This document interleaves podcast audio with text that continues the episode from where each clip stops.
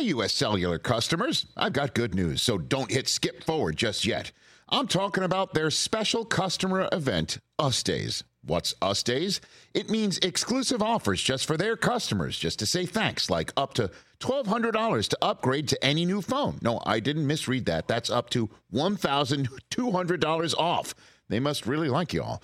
Us Days at U S Cellular. Exclusive offers just for you, just to say thanks. Right now, U S Cellular customers could get up to twelve hundred dollars to upgrade to any new phone. Visit U S cellular dot com for terms and restrictions. Hey, I'm Ryan Reynolds. Recently, I asked Mint Mobile's legal team if big wireless companies are allowed to raise prices due to inflation. They said yes. And then when I asked if raising prices technically violates those onerous two-year contracts, they said, what the f*** are you talking about, you insane Hollywood ass f- So to recap, we're cutting the price of Mint Unlimited from thirty dollars a month to just fifteen dollars a month. Give it a try at mintmobile.com slash switch. forty-five dollars up front for three months plus taxes and fees. Promo rate for new customers for limited time. Unlimited more than forty gigabytes per month. Slows full terms at mint mobile dot com.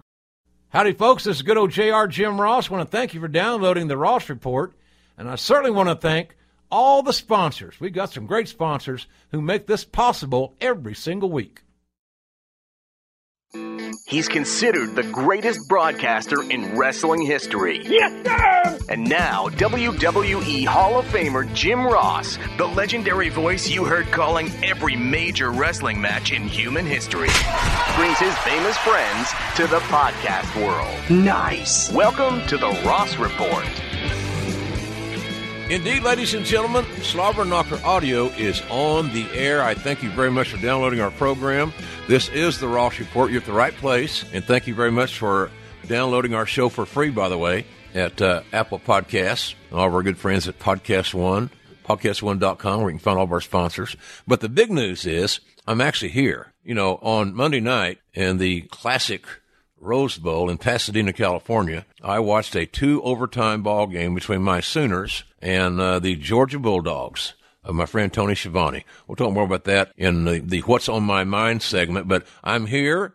I'm happy. It's going to be a great year. You know, Lord knows it's going to be a better year for me than two thousand seventeen. I can guarantee that. Fun show today. Wrestling historian and author Pat Laprade is here, a nice French-Canadian young lad who has written another exciting book on Mad Dog, the Maurice Vachon story. And let me tell you, folks, Maurice Vachon was the genuine article. He did not play the, a character. Mad Dog was Mad Dog, and he was bigger than life in more ways than one. We'll talk to Pat about Mad Dog Vachon. And uh, we also are going to be joined by one of my longtime friends, good dude, Sean Waltman, X-Pac, Six. How many handles has this guy had? But he's one of my favorite guests on the show. He's always got good things to say, very introspective, got his own podcast as well, by the way. So uh, we'll talk to Sean about those projects and many more. But as I mentioned earlier, the aforementioned What's on My Mind is now. It's time! It's time! It's What's on J R's Mind? Well, as I mentioned, uh, I had a great time this week, past weekend in Los Angeles, New Year's Eve. Nice town to celebrate New Year's Eve, without a doubt. Had a great meeting on uh, New Year's Eve night to talk about our book, Slobberknocker, becoming something on uh, television or film. Very optimistic. I was going to put it, leave it there. But uh, it's better than I ever dreamed. So we're very blessed in that regard. So uh, that was a fun New Year's Eve, different for sure. And then, of course, the Rose Bowl game on uh, Monday night and the famed Rose Bowl in Pasadena. Amazing. Amazing location. It's still an old school stadium. Long aisles, high steps, narrow seats, bathrooms about an acre of ground away. Trust me on that one. And when you get old, guys, here's the deal. When you're old or getting older, like I'm having a birthday this week, when you're getting older, things you really need to locate when you go to a, an unknown place, where are the cans? Where are the restrooms? Where are the facilities? So that was fun, to say the least. ninety-two thousand fans there. My Sooners played their hearts out, got beat by a better team, quite frankly.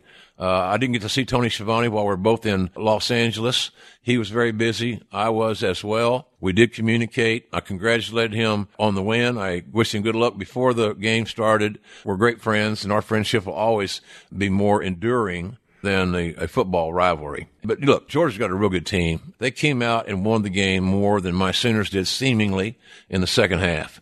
But it was a fun experience. In a year that I've had a lot of ups and downs, the one thing that kept me up more in a emotional way was my love of my football team. As silly as that may sound to some guys, some of you get it. Some of you say, I know exactly what J R's coming from. The issue is, is that uh, when you have uh, tragedies in your life, you got to gravitate to people that love you and that you love back, and get involved in things that are positive in your life. Uh, I can't chase a negative situation like my wife's passing with more negative. So that's kind of where I look at it. The, so bottom line is this. The O U football team bailed me out of a hell of a year. I love following them. I'm going to be right in their corner. I'm ready to go now. So uh very proud of Coach Lincoln Riley and his team. I know the kids laid it on the line, worked their ass off, but uh, it just wasn't to be. Sometimes you get beat by a better team, and you got to be man enough or woman enough to admit such. So congratulations, Georgia, Tony Schiavone. That's almost like they got a home game uh, this coming Monday in the national championship game in uh, in Atlanta. I wish we were going to be there, but uh, not to be this time. But uh, we will have another season, and I guarantee you one thing. By God, my Sooners will be back. W W E continuing to do great things with the female athletes in their company and in the entire genre of wrestling, sports entertainment, pro wrestling, whatever the hell you want to call it. W W E has done more to celebrate female athletes and their contributions within the genre of pro wrestling, sports entertainment, whatever you choose to call it. And I, I applaud them because we found out on Raw that the women will have a thirty-woman Royal Rumble, along with the men's Royal Rumble on January twenty-eighth in Philadelphia. Big weekend, no doubt about that. I like the fact that the rules are the same. I think that you'd have an upheaval, and rightfully so, by the way, if the rules were toned down, whereas in, in essence, you don't have to be thrown over the top rope, both feet touching the floor to be eliminated. That rule is in place for the men and for the women. I like it. It's easier for the fans to follow. You don't have revolving rules. Now, wait, that's the women's match is this, the men's match is that, none of that stuff. So, and I like the fact that the winner of the female Royal Rumble, like the men, will earn a title shot, either against the uh, Raw champion or the SmackDown champion uh, of their choosing. So I think that's interesting. And it creates an interesting uh, storyline possibilities. What if the winner of the Royal Rumble is on SmackDown? However, they want to challenge the female champion on Raw. I'm under, under the assumption that they're able to do that, which could be an interesting storyline, plots and twists as things move along. So W W E's really gearing up for a big, big time Royal Rumble. I've always said that the Royal Rumble really kicks off, at least in my view, uh, the WrestleMania season. All the things that happen at the Royal Rumble leads to a main event slot in WrestleMania, which is the promised land. When I was signing talent, the one thing you always want to keep in the back of your mind was the fact that you want the talents that you think, anyway, have a chance. Do they have a viable chance of headlining a WrestleMania? If they don't have a viable chance, in your estimation, early on to headline WrestleMania, you really need to be a little bit more cautious uh, and guarded in your in the hire. It's like to say it's a baseball team. I never wanted to hire guys that could hit eighth or ninth. Anybody can hit eighth or ninth. I wanted guys that could hit in the top of the batting order, especially in the three, four, and five holes. So those guys are your WrestleMania main eventers. So that's what you want to try to look for. Is it a guesswork? Damn right. It is a guesswork to some degree. But uh, as Vince McMahon said about, I remember meeting with him the day after the X F L folded, and he said, well, J R, we lost about fifty million, I think it was, some ridiculous number that scared me. But he said it was a calculated risk, and I have no issues taking calculated risk. I do it all over again. That's a real businessman right there, let me tell you. They have courage. Every great boss I've worked for, including Bill Watts and Vince McMahon, two great ones, by the way, uh, they had that same mindset. They were the big guy in the room. They were the alpha male in the company, and they were willing to take calculated risk and put their money where their mouth is. I find that very admirable. So congratulations to W W E continuing to build the legacy of the female athlete in the company. And therefore, it helps, to me now, it helps every female in wrestling. Because now they have more hope, they have more opportunity, and quite frankly, folks, in our world that we live in, about the best we can expect is an opportunity. It's up to us to make the most of those opportunities. And I see these women doing great things. They have great leadership in that group. You know, I still think Charlotte is the best female wrestler that I've ever seen. But boy, there's some really amazingly potential big matches that have pay-per-view headlining potential going forward with these ladies. So congratulations, ladies, the ball is in your court. I would take that ball and I would run with it. And I know you will. You know, I mentioned Philadelphia for the Royal Rumble, the home of the Royal Rumble. We're going to be there as well for a first ever show of its kind for me, and that is the uh, Slobberknocker sessions. Now, the bottom line of this is that we're selling one hundred tickets, ticketfly dot com, by the way. The event is at noon on Royal Rumble Sunday, and the big complex there in Philly, uh, we're going to be at the uh, baseball stadium, the Diamond Club to be exact, at the Citizens Bank Ballpark, which is around the same grounds as the arena. It's all right there, all very handy, very convenient. Geography is good for you. So the show starts at noon, and with every ticket sold, you'll get a free hardcover copy of Slobberknocker that I will sign for you, however you'd like signed, personalized, in other words. We'll do a, a photo op. We'll do autographs. We'll do the Q and A, and it will have a lot of fun. So uh, I think Jeremy Borash is going to be joining us again for this one. He's awesome. We have a lot of fun together. So I think uh, it's a unique time. It's not a cattle call. one hundred tickets sold, ticketfly dot com. And with each ticket, you get a free book, you get it signed, you get photos, uh, you get autographs, and participate in the Q and A. So it's going to be a lot of fun. Hope you'll join me for this first ever voyage. You know, it's like anything else. I always, I told somebody the other day when I have a book signing, sometimes I get that, uh, those pangs of anxiety where I think I'm, uh, Randy the Ram in The Wrestler, where you're see, sitting at that card table at that old arena waiting for fans to come in for his autograph, and he's just sitting there at that card table and nobody's there. You always have that fear when you're putting on your own show and you have your own skin in the game. So I hope you guys will join me Sunday, the twenty-eighth of January. Royal Rumble Sunday is the best way to remember it, in Philly, noontime. Tickets at ticketfly dot com. So we're going to have a lot of fun with it, and I promise you, you'll, you will laugh, uh, and you will get your questions answered, and you'll be treated with respect and appreciation, because that's exactly where you guys rank in my book, as you know. Another big week coming up for uh, myself and Josh Barnett in Los Angeles.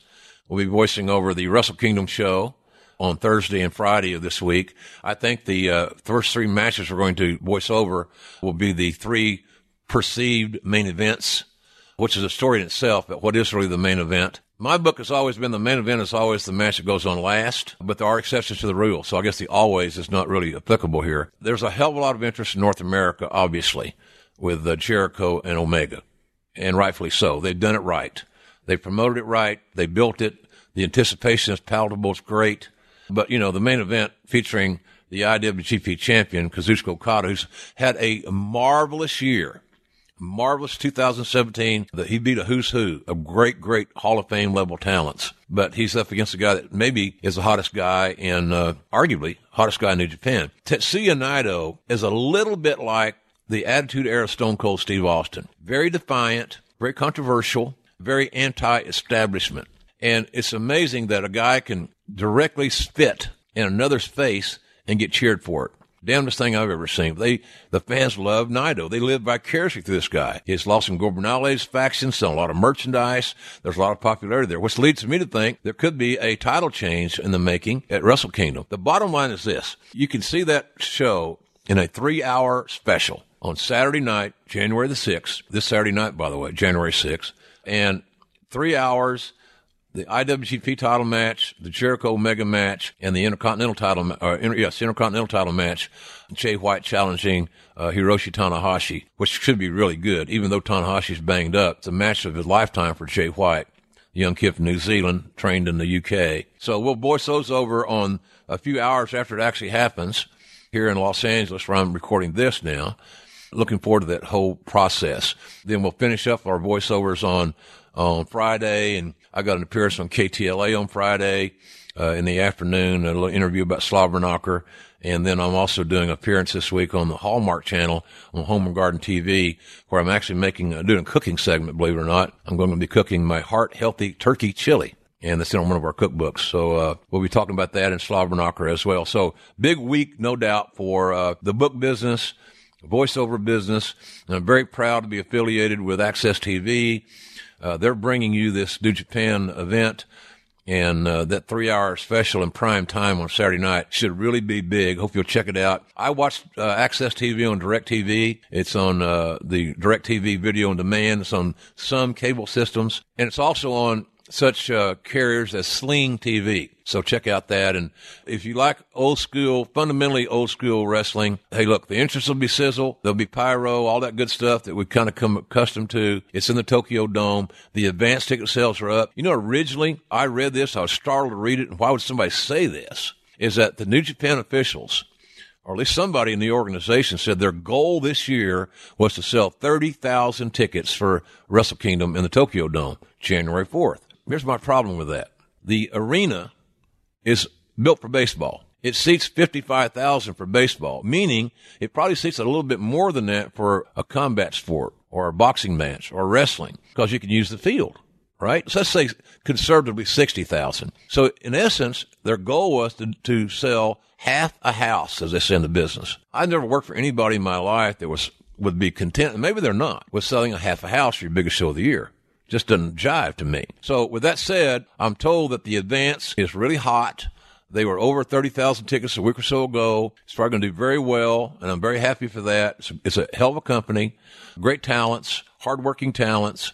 You know, Kenny Omega's had a, a magical year. Chris Jericho's a magic man in itself. I love Okada. Naito's, like I said, he's got, he reminds me of Stone Cold, and, and that's not never bad. Jay White, they have high hopes for Jay White as being maybe one of their next big foreign stars. And, of course, uh, uh Tanahashi is Tanahashi. Tanahashi's their John Cena. He's the guy that pulled him out of the doldrums, and, and he put the brand on his back and is carrying it. So I'm excited about that. I hope you'll tune in on uh, Saturday night, A X S T V, owned by my good, dear, longtime, close personal friend, Mark Cuban. Real quick, I want to say, uh, while I'm talking about things that are on my mind, I want to send good well wishes to my friend Larry Matysik in Saint Louis. Larry hosted Wrestling from the Chase, worked for Sam Muchnick, the great promoter there, president of the N W A, and the head honcho, really, the N W A. I've often said in a in a very positive way, Sam Muchnick was the Meyer Lansky of pro wrestling. He was a Jewish man, and you have to understand that that whole consortium of N W A promoters, by and large, by and large, were the good old boy network. They're white. A lot of them were ex-athletes, meaning they had inflated egos. And uh Sam was the man that made sure the checkbook stayed balanced, and everybody got paid, made money.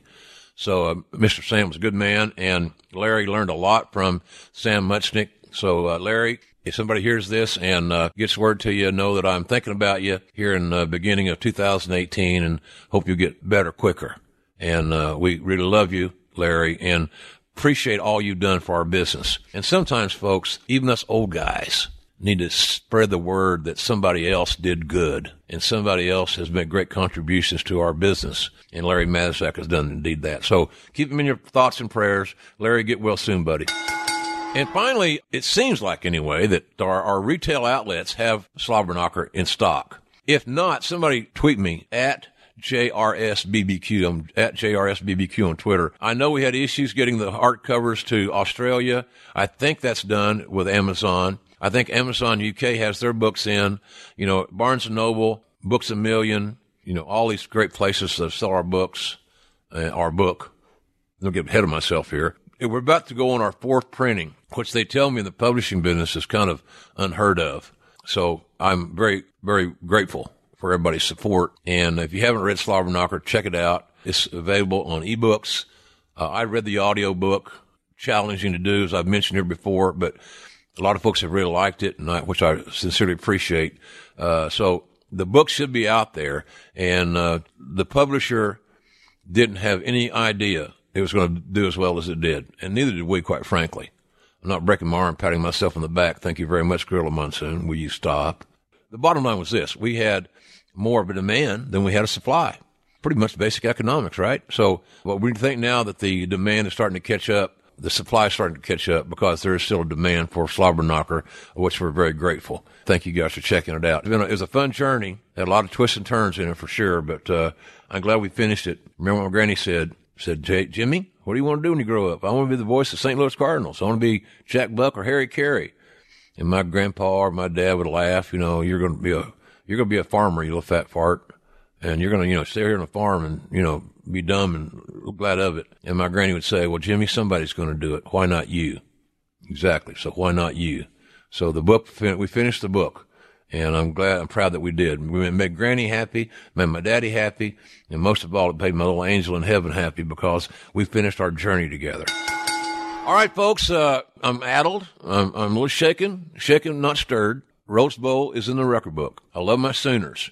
I wish Tony Schiavone's team the best of luck, uh, on Monday when they play a mighty Alabama team that seems to be somewhat pissed off. And uh, Nick Saban did a great coaching job, I'll tell you, on Monday night because he was in the grill of some of those big monsters and got them fired up. He's got some carnivores there, folks. He's got some carnivores there. So it's going to be really emotional uh, on Monday night. All S E C uh, National Championship football game. Wish both teams the very best of luck. Got friends, Lee, Eli Gold, the voice of the Alabama Crimson Tide, a dear friend of mine. I thank the world of Eli and uh, wish the best for his team. And, of course, Tony Schiavone and I go back all the way to Clash of Champions one. Can you believe that? Good God, how old are we? But uh, best of luck, guys. And, folks, that's what's on my mind from Los Angeles, California. Hi, I'm Daniel Rue, host of Real G M Radio, where every week I go in-depth on N B A basketball through conversations with some of the brightest basketball minds out there, including Kevin Pelton, Nate Duncan, Chris Herring, Tim Bontemps, and team experts from all around the league. We try to separate the truth from the noise for players, teams, and N B A draft prospects alike with a focus on the basketball itself. If you want to know what is coming next in the N B A and why, there is no better place to turn than the weekly episodes of Real G M Radio. You You can find us exclusively at podcast one sports dot com or the new Podcast One app. And don't forget to subscribe, rate, and review on Apple Podcasts. Man, can you believe it's two thousand eighteen? It's hard for me to believe that. It's going to be a great year. I promise you it's going to be a great year here on the podcast. A lot of big things uh, in the works, big guests, big topics, massaging our format, making it better for you guys. That's the bottom line. Also want to thank you guys for supporting our uh, condiment work, our products. My wife, Jan, are very proud of what we built with our barbecue sauces, chipotle ketchup, a jalapeno honey mustard, our beef jerky. The seasoning is amazing, and you can get it all at w w w dot shop dot com. That's where I'd go straight away. w w w dot shop dot com is your hookup for all the J R's products. They have great customer service. They get it to you quickly, and uh, we certainly appreciate your business. And if you're like me, there's not a month goes by that I'm not outside grilling something. I pick my spots, I wear a coat, a hoodie, whatever, but I'm going to be outside cooking. It's just healthier for me. I enjoy the grilling, whether it be vegetables uh, on a grill pad or on a, just the open flame for my proteins, my chicken, uh, steak, so forth. It's just great. So check it out, w w w dot shop dot com and all the J R's products there. We appreciate that very much. And also remember that uh, we're in business with Pro Wrestling Tees. My dear friend Ryan Barkin in Chicago has got a wonderful family and a great team. Let me tell you, a great team there. And they help a lot of people in the wrestling business. And so if they're willing to do that, I'm willing to help them. And we'd like to, you to check out our merchandise there, pro wrestling tees dot com slash Jim Ross, Pro Wrestling Tees in Chicago. Size up to five X, baby. That's big. And they ship anywhere in the world. pro wrestling tees dot com. Look us up there, and we appreciate your business. The Ross Report. Well, we are on in the north of the United States. Our friends to the north, our lovely Canadian neighbors. Some great French Canadians have dotted the wrestling scene for many, many years, including my dear friend Pat Patterson. And another Pat is joining us tonight. Pat Laprade is here. He is an author. He is a very, very good author.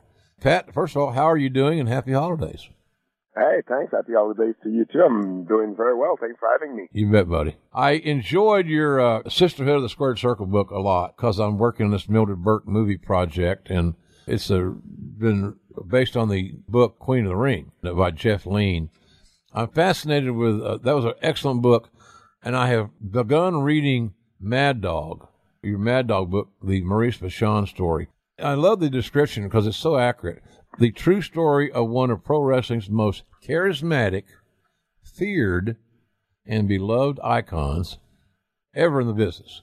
And who was the man and, and who was Mad Dog, the character? So how did you decide to write about Mad Dog? Because you have a huge audience in French Canadians because Maurice was a French Canadian and a very, you know, a hero. But what narrowed it down for you that Maurice is my next book?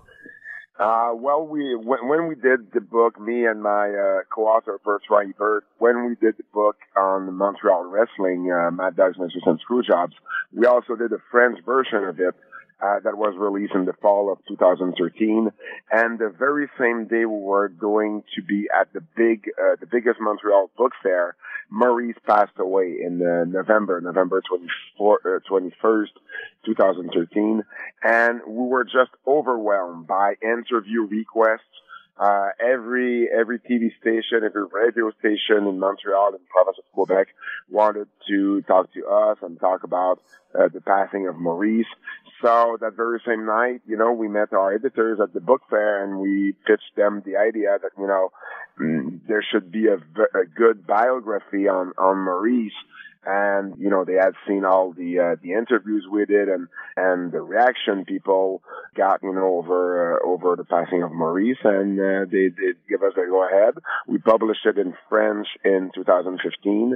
It was picked up in English by E C W Press. And, uh, last September we, uh, were probably uh, releasing the English version as well. So fans of the English language, one-dimensional people like me, what's the easiest way to find the book, Pat? Amazon? Oh, Amazon. Yeah. Amazon dot com is, is, is by far the easiest way. We're, we're doing some conventions, and you know, we're going to do some conventions uh this year, you know, most probably uh C A C, which, you know, you usually attend in, yeah. in uh, Las Vegas, probably also the uh National Wrestling Hall of Fame in Waterloo, Iowa. Uh, since Maurice, you know, was attended the, the, the ceremony, the Hall of Fame ceremony for many years and was a big, big star in the Midwest, you know, and, and that's the beauty of it because as, you know, as, as big Maurice was in the province of Quebec and in, you know, in, in, in you know, for French Canadians, he, he passed, you know, most of his career in the United States, you know, you know, with the A W A in the Midwest, but also in Texas. I mean, when he passed away, even the New York Times ran an op-ed on him, you know? So, I mean, he was, you know, it's pretty well known in the United States and in English Canada as well. So, well thrilled to uh, finally share his story with uh, the English folks out there. What made the character, the public persona of Mad Dog Vachon, what made him so unique? I would say, you know, first of all, his look. You know, you always notice look first. And he had such a unique look. I mean, bald, with a beard, missing some, some, some tooth. I mean, he was very unique. He was unique in the sense that he would talk differently also. He had that, that, you know, big voice that I won't try to, uh, to, to imitate because I'm very, very bad at it. But he had that big voice. Very gravelly. Unique, yeah, yeah, exactly, exactly. And he had that, that look that was completely apart from anybody else. And the story with Maurice is that he really tried to find this character for so many years. Because, uh, I mean, he, he was in, when you look at the picture, uh, the pictures in the book, you can see a very young Maurice. He was like eighteen, nineteen years old. He looked like a Hollywood star. He, he, he had hair. He had a nice look, good body. And then he started pro wrestling and he was trying to find something that would make him different from, you know, from anybody else. And he finally got it maybe ten years into his career with what he's known for now, you know. He was one of the first one actually, uh, Jim, to, uh, to talk directly to the camera instead of answering and looking at, you know, the announcer asking questions. He would take control of his interview and talk directly to the people watching at home. So he tried, you know, piece by piece to do something that nobody else was doing. You know, I think he kind of succeeded, you know, and that's why he's so remembered now. He had uh, a lot of people have forgotten because he was a different era in today's world. But as you mentioned, he was a big star in several territories. So we think of him being obviously huge in Montreal and in the province of Quebec, but certainly the A W A was almost like his home base. It seemed like he got his greatest success domestically in the A W A. What were his thoughts generally of working for Vern Gagne and the A W A? Because he had a really a terrific run there. Oh, yeah. I mean, he, he loved Vern. He loved working there. He worked there more. He was on top for more years in the A W A than he ever was in, in Montreal. He was a much bigger star in the A W A in the sixties, because uh, in Montreal it didn't last very long. It lasts for the Grand Prix uh, wrestling days, which were, you know, two, three years. He was very, very over, and, and he became an awesome name after that. He became larger than life in Montreal after that, but because he started to, uh, he started, you know, to do T V appearances and to co-host T V shows, and he became a big T V star. But as far as his wrestling career goes, he was, uh, he was a much bigger star in the W W E. And, and Vern was his friend, you know, I mean, he, he loved Vern. Uh, I think it was Vern really liked Maurice as well. Uh, when Maurice had that, you know, terrible accident in nineteen eighty-seven, Vern did, uh, did an interview to, uh, wish Maurice, you know, uh, well and speedy recovery and all that. And, and, and I mean, you know, uh, A W A was really where, uh, Mad Dog Vachon became, uh, Mad Dog Vachon started in, in Portland, but in the A W A, that's really where he got his biggest success in singles at first. And then teaming with his uh, his brother, Paul the Butcher Vachon, uh, around uh, the end of the uh, nineteen sixties, early seventies, where, you know, the both of them, you know, held the tag team titles there, and they're really, really over. I think Pat Patterson has told me stories about running into Maurice in Portland in the very early part of Pat's career. Is that is that how you heard the story? Maurice is the one who brought Pat to Portland, actually. Uh, Maurice had seen Pat in Montreal when Pat was just starting, uh, and he really liked what he saw. And then Pat moved to Boston, and Maurice was working in Portland, and sent a letter to, to Pat, you know, telling him to come to Portland, that, you know, he had, he had a date for, for, for him to, uh, to debut there. And Pat didn't go, didn't go right away, because, you know, going from Boston to Portland, it was like going from one coast to the other. And, and, and, and Pat was kind of scared. So Maurice sent another letter and giving him, you know, giving him some shit because he, he didn't show up to the first date and telling him, you know, you better show up this time. So Pat took, you know, all of his belongings and, and moved from the, from the East Coast to the West Coast. And from there, you know, Pat really started his, his career, and Maurice really took care of him, and they became friends.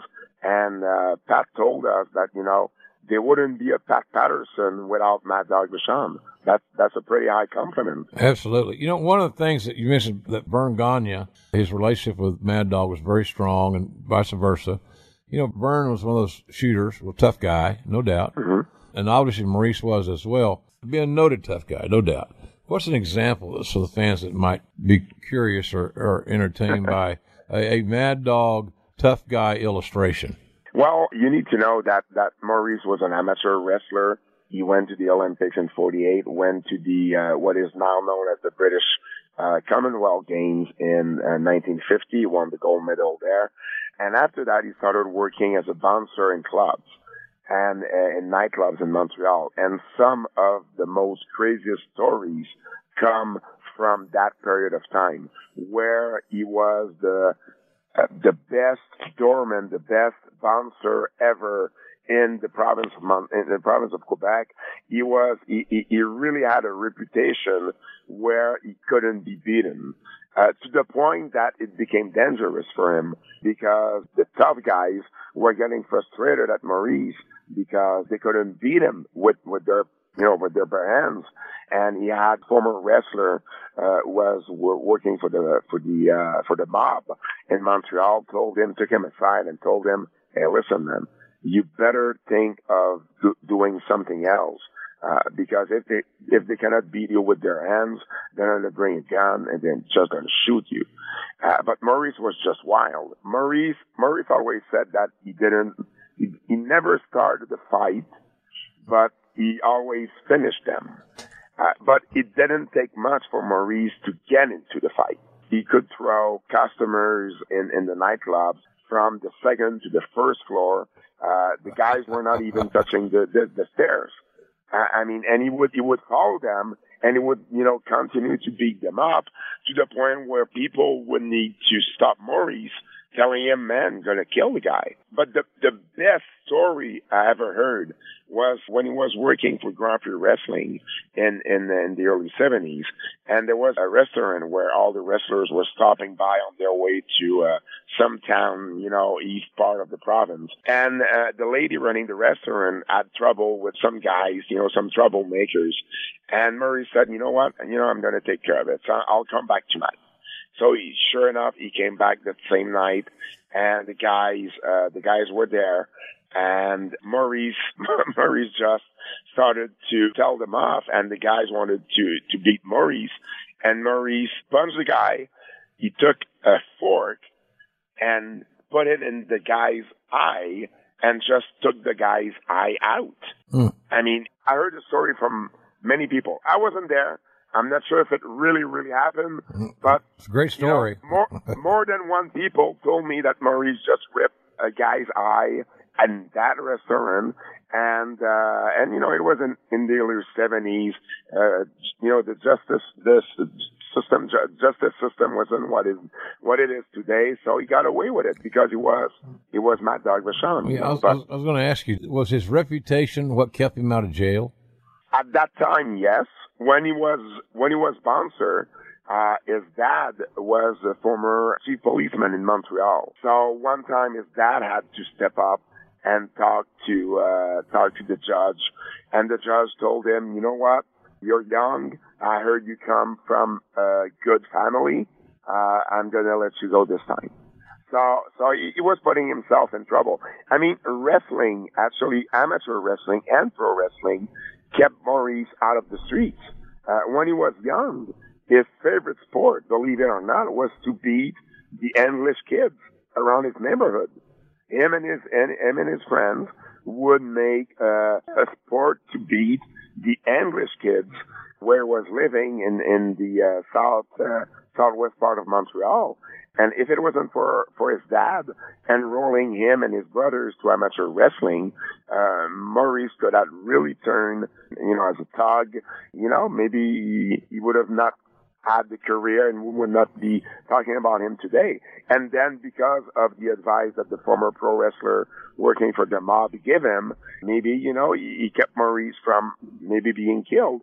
So wrestling was very, very important in Maurice's life, uh, more than, you know, you, you can actually think. It's kind of ironic that uh, Maurice had some near run-ins with the mob. And then, of course, we remember the story of Dino Bravo. Oh, yeah. He had a big run-in with the mob, obviously, that that ended his life. Yep. Yeah, yeah. Well, I mean, Dino, Dino was something else in the sense that he wasn't expecting to be released from W W F. And, you know, he was making tons, tons of money, and he was spending a lot. He had, you know, big, you know, luxurious cars and, and a big house uh, north of Montreal. And, you know, he didn't see that money stopping anytime soon. And when it did, well, you know, he, he had to wrestle all his life. So uh, his, uh, his, his, you know, his family was was in the mob, uh, some uncles of him, and you know that was the easiest way to make big money when he didn't know what else to do than uh, than to uh, to wrestle, and he didn't save any money. So he put himself into uh, into that position. But Maurice only worked, you know, working as a doorman wherever. wherever he was being hired, and he knew that guy because he uh, he did some uh, uh, bouncer gigs for uh, for the mob. But I mean, uh, he wasn't really involved into it. He was just working, you know, as a bouncer for some nightclubs owned uh, owned by the mafia here in Montreal. Wow, what a life, huh? What a life this guy's. Oh, I mean, yeah. The guys that knew him, Bill Watts has talked about him favorably. Uh, Jesse Ventura. Uh, guys I've known, I've worked with, Pat Patterson, of course. But the guys that knew Maurice well, he really has found a, a spot in their heart. There's something about Maurice. Now, I didn't know him. I only met him once, I think, only one time. And that was in Omaha. And he was in a wheelchair, and he had the prosthetic leg. Mm-hmm. They did the angle on T V where somebody grabbed his leg and used it as a weapon or something. I don't know, some crazy thing. He's so well thought of. To be such a potentially violent man, to have such a big heart, I find a really unique contrast. Mad Dog and Maurice were two different people. Uh, Mad Dog was that grueling, cheating, uh, vicious wrestler. Uh, and Maurice was that, you know, generous, just, you know, happy, good fellow kind of guy where, you know, like, like to have his, uh, his corn royal and like to, to, to, to drink and have fun and be, you know, a big, a big party guy. And, and but his generosity was, was, you know, something that we heard from pretty much anybody who, who actually knew him. I, I was talking about Pat Patterson telling us that, you know, if it wasn't for Maurice, he wouldn't have the career he had. Uh, Roddy Roddy Piper told us the same thing. Wow. Uh, Maurice was kind of a father figure for him. And he told us, you know, I want this to be in the book. If it wasn't for Maurice, you know, you wouldn't heard about Roddy Piper. And he did that with everybody. He, he, he was always ready to give some, somebody, you know, an advice to, to bring him to a new territory. He, he created the, uh, Baron von Raschke character when he, he, he brought a young Jim Raschke from Minneapolis to Montreal in the uh, mid sixties. He helped his, his, his brother, Paul Vachon, because to Maurice, when he got the nickname Mad Dog, in Maurice's head, he thought that getting that nickname was the best thing ever happened to him, so he wanted his brother to have a nickname as well. And they were trying different kind of uh, of, of nickname. He wanted his brother to be called Paul the Pig, and Paul didn't like that. Yeah. And it's funny because in French, pig rhymes with Vachon. So, so Paul told us, you know, that, you know, maybe he should have, he, he should have, you know, he should have took the nickname in, in French, but, uh, finally, you know, you, you know, they, they agreed to be, uh, for Paul to be called the Butcher. But he was always like that. René Goulet, that, you know, well, René Goulet. Yeah. Uh, he, he, he brought him, uh, he brought René to Minneapolis. Uh, he helped so many guys. I, I have a little story, Jim. When, when I started my, um, Quebec Wrestling Hall of Fame, I was sending ballots to a, you know, a bunch of, of old-timers, including Maurice. And the very last time he actually voted, I, every time I was sending the ballot to him, he was always sending back to me with a bunch of eight by ten signs. I didn't ask for them. That was just Maurice. He didn't want to only send uh, the ballot. He wanted to give me something else. And the very last year, uh, he sent the ballot late. And on the envelope, he wrote something like, Uh, sorry for being late. Keep doing what you're doing. It's great. I'm really proud of you. Take care, Maurice. He didn't have to do that. And I kept that envelope, you know, it's still in my archives, and I, I cherish that envelope because, I mean, he didn't have, he, I was just asking for the ballot, but that was Maurice. Always generous of his time, generous of his money as well. Uh, that didn't suit him well because he was sometimes giving more than he was getting. Uh, but, uh, but yeah, that was the kind of guy Maurice was. Yeah, nice man. Interesting. You know, you mentioned earlier, there was a Maurice and there was a Mad Dog. Luckily, you know, at to a certain age, it's easier to put Mad Dog out in the backyard while we're, we have company. But if when Mad Dog goes out the front door and he goes to work, he's a different animal. So I, I like uh, the fact that he had the depth to be different and to make sure that he knew what reality was. Because in that era, Pat, in that era, a lot of guys lived their gimmick outside the ring, and it didn't do them well. Yeah, and Maurice, about Maurice's gimmick, the funny thing about it is, is that he was really, and you mentioned it, he was a shooter, he was trained as an amateur wrestler, he was a very good one, and that didn't serve him at all in professional wrestling because he didn't use that style. He was, you know, when he started... He wanted to be that kind of guy when he first started in, in Montreal, but he was young. He was kind of cocky. He would, uh, he, he would in the locker room told the guys that, you know, he could, he could shoot with them and he could, you know, break their arms and stuff like that. And that it didn't really suit well with the office and Eddie Quinn. So he, he wasn't getting booked much. Because, you know, Quinn didn't want Maurice to, you know, uh, going in the ring, you know, and, and doing business for himself. So when he went to Texas, that's really when he really started to get into the character he wanted and to see what was working, what was not working. And what was working as a heel was when he was biting, when he was scratching the back, when he was, you know, doing all these heel tactics, nothing to do with, you know, amateur wrestling, uh, but that's, that's the style that really made him. kind of funny that, you know, a guy like Vern was a shooter and he was a babyface all of his life and used that amateur wrestling background to his advantage. Maurice went the complete opposite way and he did good, but he was respected by the boys because they knew of his credentials. Yeah. They knew what he really could do in the ring. Yeah, his reputation always preceded him, without a doubt, Pat. When he went to Texas the first time, what office did he work for, Dallas or Houston or Amarillo? Amarillo. He worked for... Uh, Dory he worked Senior. For, he, he worked for Dory Senior because both of them worked in uh, Larry Kazabowski uh, territory in uh, northern Ontario, and, and Dory Funk brought him with him, so he worked there. Uh, but, but I mean, the, the very first time he actually worked was Houston. Sorry about that. He worked Houston the first time for Maurice Segal. Mm-hmm. And then... Then he uh, came back to uh, Ontario and to Montreal and came back with Dory Funk uh, Senior and then came back for Houston after. But he was working throughout Texas. He, he was like a snowbird. He, he was working Texas during the winter and in the summertime. Uh, he was always coming back to uh, the province of Quebec uh, because he wanted his kid, uh, his kids to uh, to know French. Uh, to be able to see, you know, the family and everything. He was a big family man, you know. Uh, even though he wasn't much, he wasn't always there for his kids. You know, it was important for him to have his kids in Montreal and to see the rest of the family and to learn French and, and everything. So every every summer he was coming back home. The uh, book, ladies and gentlemen, is a wonderful book, uh, Mad Dog, the Maurice Vachon Story.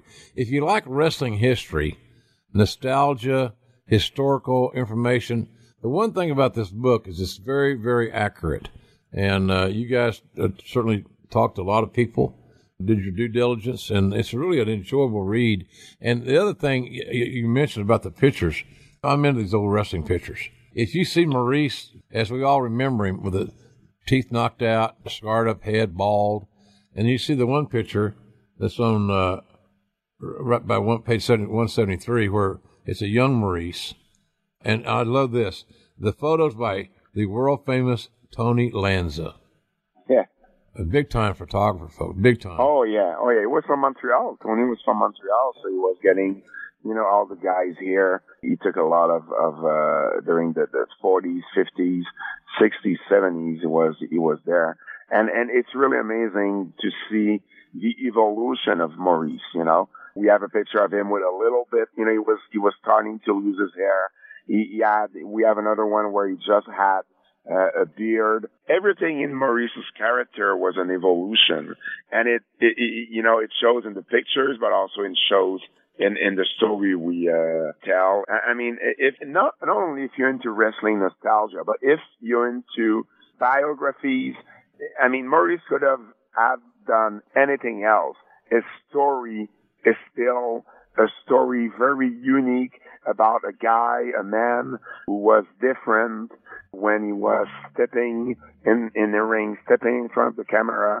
And, you know, the Maurice, uh, when, when he was back home with his friends, with his family. And it was important for us to, uh, uh talk about both sides, uh, of him.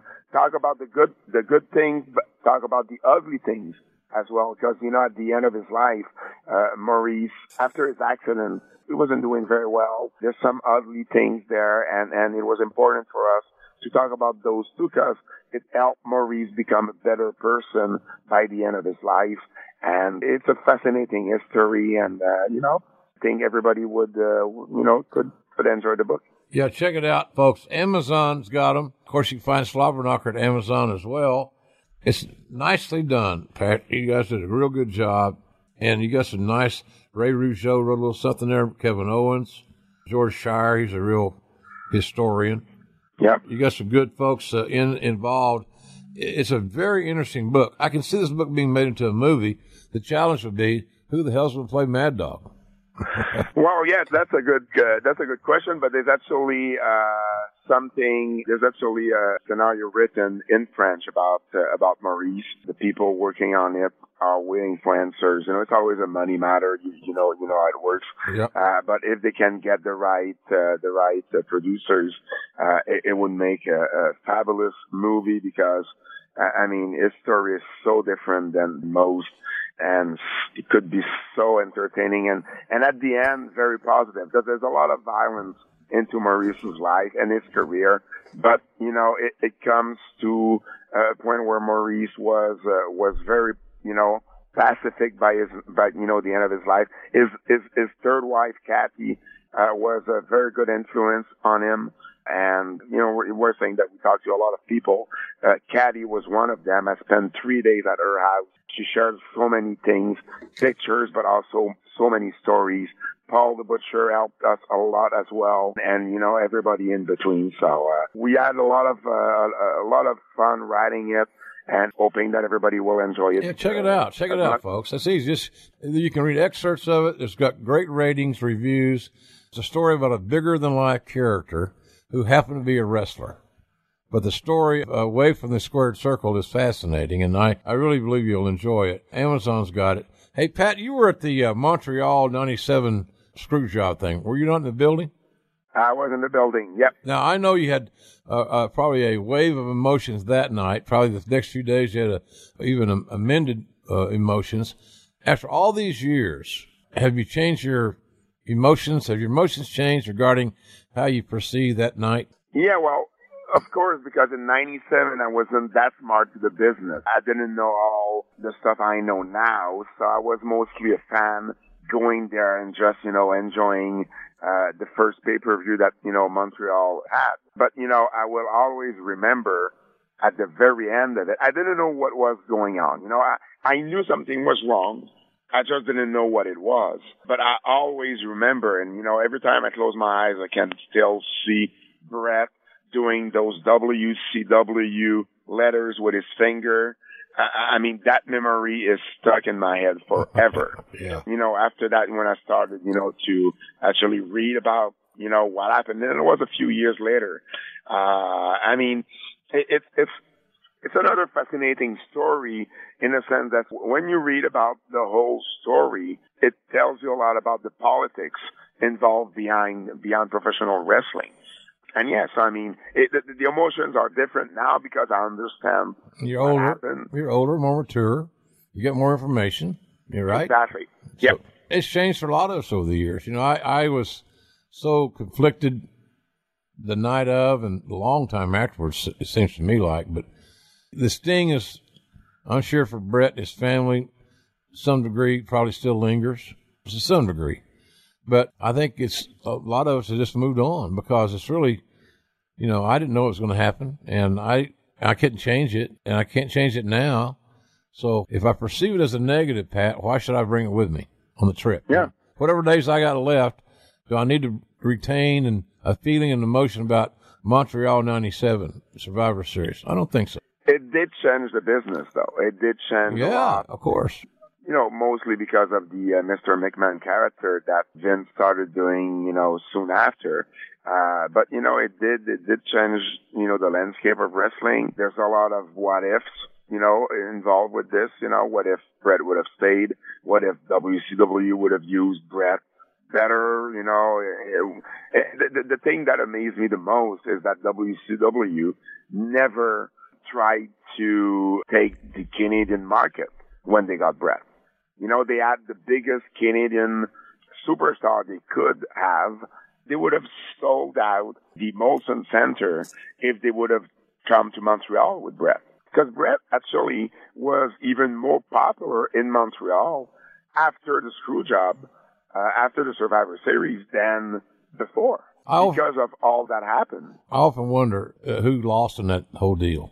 I wonder who lost. Bret got a massive contract. Yes. Which is, he deserved. Bravo for Bret, really. One of my favorite guys. The W W E found the greatest heel of the Attitude Era, Mister McMahon, who yep. was the perfect foil to Stone Cold Steve Austin, who lit it on fire.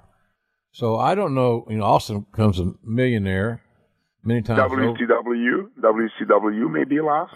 In a sense, maybe I don't know they, because they didn't they didn't know how to use Bret properly and didn't try to run the markets that you know because Canada wasn't important for them, so they didn't try to run Calgary, and I don't even know they did the Calgary show ever. So so I mean, they didn't do Calgary, they didn't do Montreal. yeah. who, who were by far the two biggest markets that Bret, you know, would have sold out at the time. So maybe they're losers, but at the same time, they didn't get the full potential of what they could have uh, they they could have had with Bret, you know. So, but as far as the talents are concerned, I think financially, Austin became rich and famous. Bret yep. became richer. The famous part curtailed when he was uh, got injured. But you're right. You know, it's easy to say now, but even whatever the, all the the other issues were, I have no idea. But he could have been used immensely better. Just basic booking. Like you said, running some of those markets that he was, you know, over, quote unquote. Just, I don't know, I never under, it's a head scratcher, no doubt about that. So, well, it's interesting. How old were you in ninety-seven, Pat? I was, was uh, twenty years old. Did you leave the Molson Center pissed off? No, not pissed off, but I was I was really wondering what was happening. But, but the, the, the funny thing about that is I was going to uh, university at the time, and the very next day, I was, you know, I probably wore my uh, my D-Generation X T-shirt, and there was a guy in one of my classes that I, you know, never talked before, and he was wearing his uh, Stone Cold Steve Austin T-shirt. So he invited me to sit next to next to him, you know, because oh well, you know, he's a wrestling fan, you know, why not, you know, share a few stories, and uh, we started to become friends. And a few years later, he started his wrestling website in French and started being involved on the independent scene in Montreal. He brought me into this, and I'm certain that I would have not written any wrestling books if it was if it wasn't for this guy bringing me to Paul Leduc's promotion uh, back in two thousand one, and myself getting involved in uh, on the independent scene here. So, you know, you never know where life was gonna, is going to bring you, and Survivor Series uh, helped me become friends with this guy and maybe getting all of this now, you know? So it's it's funny how life works sometimes. It's funny how the pieces fall together, Pat, no doubt about it. Well, folks, the uh, book, Mad Dog, the Maurice Vachon Story, if you're an older fan, a displaced fan, I appreciate you listening to our show, by the way, but uh, check this book out at amazon dot com. It's, Maurice is a fabulous character. I never, he's one guy I can tell you that I have never heard anyone, when they talked about him, they didn't have a smile on their face, because he was something. He was really, really something. And uh, this story is told very well in this book. amazon dot com. Pat, I hope you have a great holiday. I'm, I'm really happy you took some time here, and it's always good to catch up with you. And I hope to see you in uh, two thousand eighteen at the Cauliflower Alley Club in Las Vegas. Well, thanks for having me, uh, Jim, and uh, happy holidays to you and everybody listening right now. Pat Laprade is a fountain of information. Not, as Monsoon would say, a fountain of misinformation, like Bobby the Brain Heenan. Will you stop? Pat Laprade, thanks for being on, and uh, good book, folks. A really cool book about a real character. He didn't play a role on television, did Mad Dog Vachon. He was absolutely phenomenal. So check that out. A Mad Dog, the Maurice Vachon Story, uh, and we're going to be talking to my good buddy Sean Waltman. He's always got plenty to talk about. I got plenty of questions for him. He's doing some great work on his own podcast, and speaking of that, I want to thank one of our sponsors who makes this podcast possible, and that's my friends at TrueCar.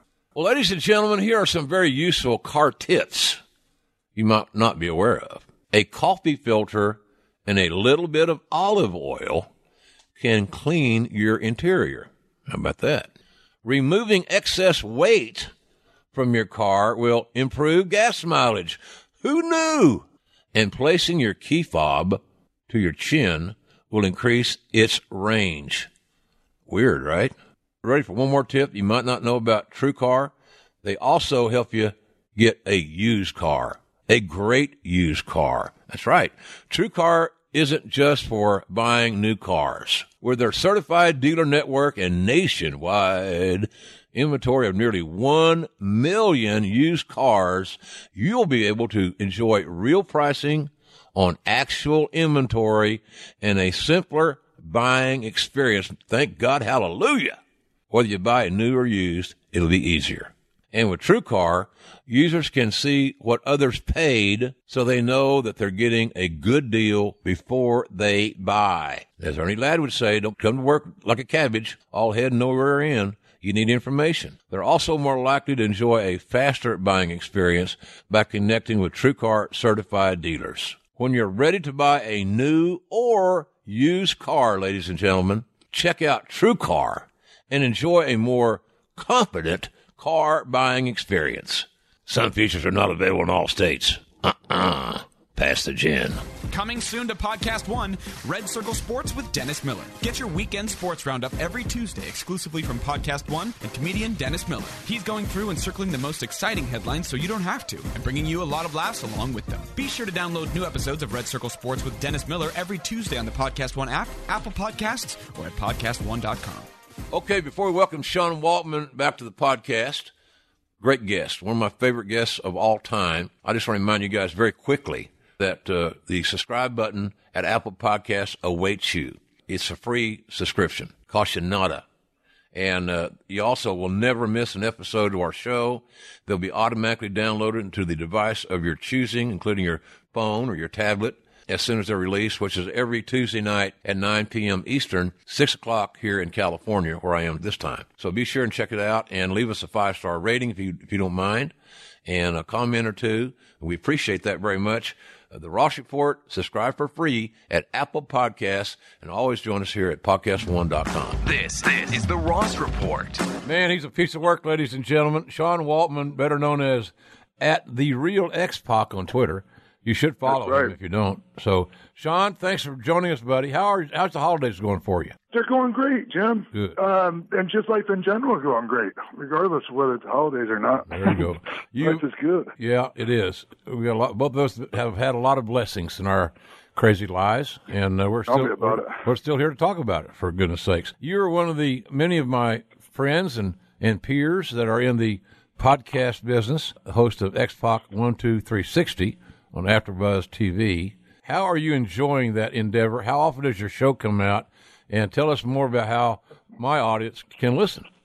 Uh, it comes out every Wednesday, and I'm I'm really fortunate. You know, Maria Menounos and uh, and her fiance Kevin Undergaro put some wind behind my sails, and uh, and just gave me a, a lot of great resources. You know, the the show. Uh, you know, I've, most of the people uh, they catch it, but you know.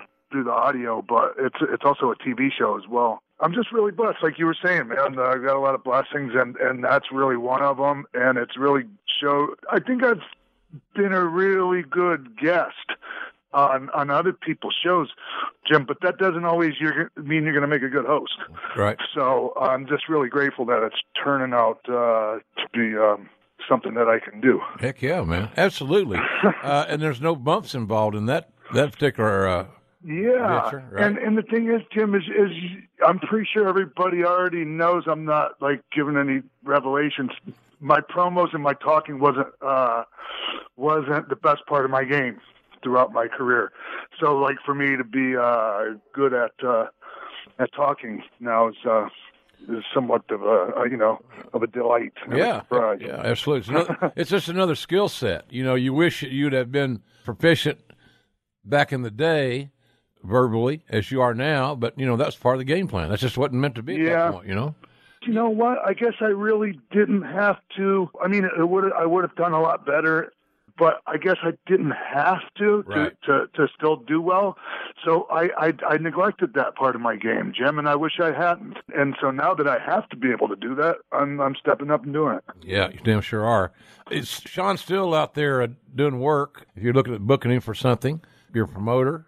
You can do that through Showbiz, S H O W B I S, yes. at, at A O L dot com. It's Bill Behrens. He's in Georgia. He's the last guy in the world to have an A O L account. No. Oh, oh my God, Jim. Every time I, I put like a tweet out that has that uh, email address, oh, I get so much, uh, I try to watch my language, I get so much crap from everyone about it, you know. I almost put the disclaimer, uh, don't even bother with the A O L yeah. jokes, I'm, I'm over it. Yeah, but over anyways. It. But nonetheless, yeah. uh, Bill Behrens is a good guy. I've done some, he's done some work for me in the past, and he'll do more in the future, I'm sure. But uh, if you're a promoter, and you're going to deal with Bill Behrens, you're dealing with an honest guy. Here's the thing about that, Bill, and like some people will shy away from dealing with them because they want to deal direct, but you know, not not all of us are, are like, you know, a lot of us that are real creative and, and that aren't necessarily that good at organizing things and keeping track of things. So, you know, to have Bill Barron take care of things means I'm going to show up for my flight. I'm a, I know where I'm going to be, and, and you don't really have to worry about anything. Yeah, agreed. Agreed. I've got good old Barry Bloom helping me out, so uh, it's, oh, yeah. it's a good relationship. Oh, yeah, definitely still keeping in t- contact with Barry as well. Yeah, good man. You know, I was Barry's first client after Jesse. Were you really? Yeah. How'd you guys linger together? Well, I was out here. I, I, I was. I got injured in like ninety-six, like right before Royal Rumble. Anyways, I came out here and I was I was with Rich Menzer from Gold's Gym and was rehabbing injuries. And I, I just went to go meet Barry to talk about movies. And Barry told me, uh, "Hey, W C W's throwing money around. Uh, going to start paying a lot of money out. Would you ever think about jumping?" And I hadn't. I hadn't thought about it. You know, when you're working for Vince, you kind of just are, you, yeah. know, you didn't really think about those things back then. So that's when I got on the phone. I got, I got Scott on the phone, and that's how that whole ball started rolling. Wow. It rolled the right way for a lot of guys. For everyone. For everyone, Jim. Yep. Even for, like, the, the promotions, because everyone made a ton of money. It was a super time to be uh, yeah. getting paid. You know, I, I hired some guys from W C W that I told... Uh, Chris Jericho was one. Rey Mysterio was one. I said, I can't pay you what you're getting guaranteed in Atlanta, but I believe that if you come here, you'll make more money than you're making in Atlanta. But you'll make yeah. it. You'll make it on what you what we draw and the discretionary payoffs and so forth and so on. And to the man, everybody I said that to, it happened because they That's did. Right. They blew they blew that the number out of the water. I just had to be a responsible businessman and not mortgage the farm. And then you also find this out, Sean. Everybody's not like you. You find some guys that find their comfort zone in that big downside guarantee, and they've made all, that's all the money they need. They got you by the short hairs because they lost their passion, their own salary. Exactly, right? exactly. No incentive to work extra, yep. to, to put in the extra work, Jim. It's not a good system, quite frankly. And how long were you in W C W? I can't even remember. You were there a good while, right? It was like a little shy of two years, but, you know, like nine or ten months of that was me on the shelf before getting canned. Yeah, all part of the journey, man. It wasn't the first bump. Yeah. It wasn't the first bump or the last bump in your road. No. No, it was really, here's the deal, is I was sitting at home and, you know, just about ready to come back from my neck surgery. And, you know, like, well, like I've told the story before, but, you know, I got that FedEx saying I was let go. I was terminated, and I was mad about being terminated by FedEx, but I was, I was just like, yeah, I was really happy because I was sitting at home, Jim, and I was watching, you know, it was right after the, the Montreal thing happened. And so, you know how, like, momentum started picking up after that. And I'm sitting at home watching it going, oh, this is where it's, it looks like W W F's where it's at again, mm-hmm. or it's definitely getting in that. So I, you know, I knew I wasn't going back to W C W once I got that termination letter, and you guys knew it too. That's why I got that low ball off from you. uh. but, but Jim, but Jim, I did make so much more than my downside, three, three, four times more. Exactly. Yeah. And it wasn't like your downside wasn't going to feed you and, and put a roof over your head. I mean, you wasn't like you were working for, you know, slave wages, but the deal was. Why wouldn't you want to incentivize everybody to do better? And the more you, hey, the more we build this thing, man, the more money we're going to share in. The bigger the pie yeah. is, the old man's will give you a bigger slice. We've got to get the yeah. pies big. So, it's, you know, all the boys, most of the boys. Yeah. Don't, nobody trusts yeah. anybody. One time, one time, Jim, it was right before a big merchandise, uh, merchandising check uh, was coming my way, and I hadn't, got, I hadn't received anything yet. Like I haven't got, I hadn't gotten any big paydays yet. And you called me, and you, you you sat and talked to me for about half an hour, maybe twenty minutes, about like, hey, you know, you're coming into some money here, and you were trying to get me to make sure I had the financial planning all down, and you know, all of that stuff. And I and I never forgot that, Jim. You know, that that role of being the head of talent relations is a, a thankless son of a gun. But the thing about it is that hearing you tell stories like that really makes me feel good because at least you remembered and you listened. Whether you acted upon it, I can't make you act upon it.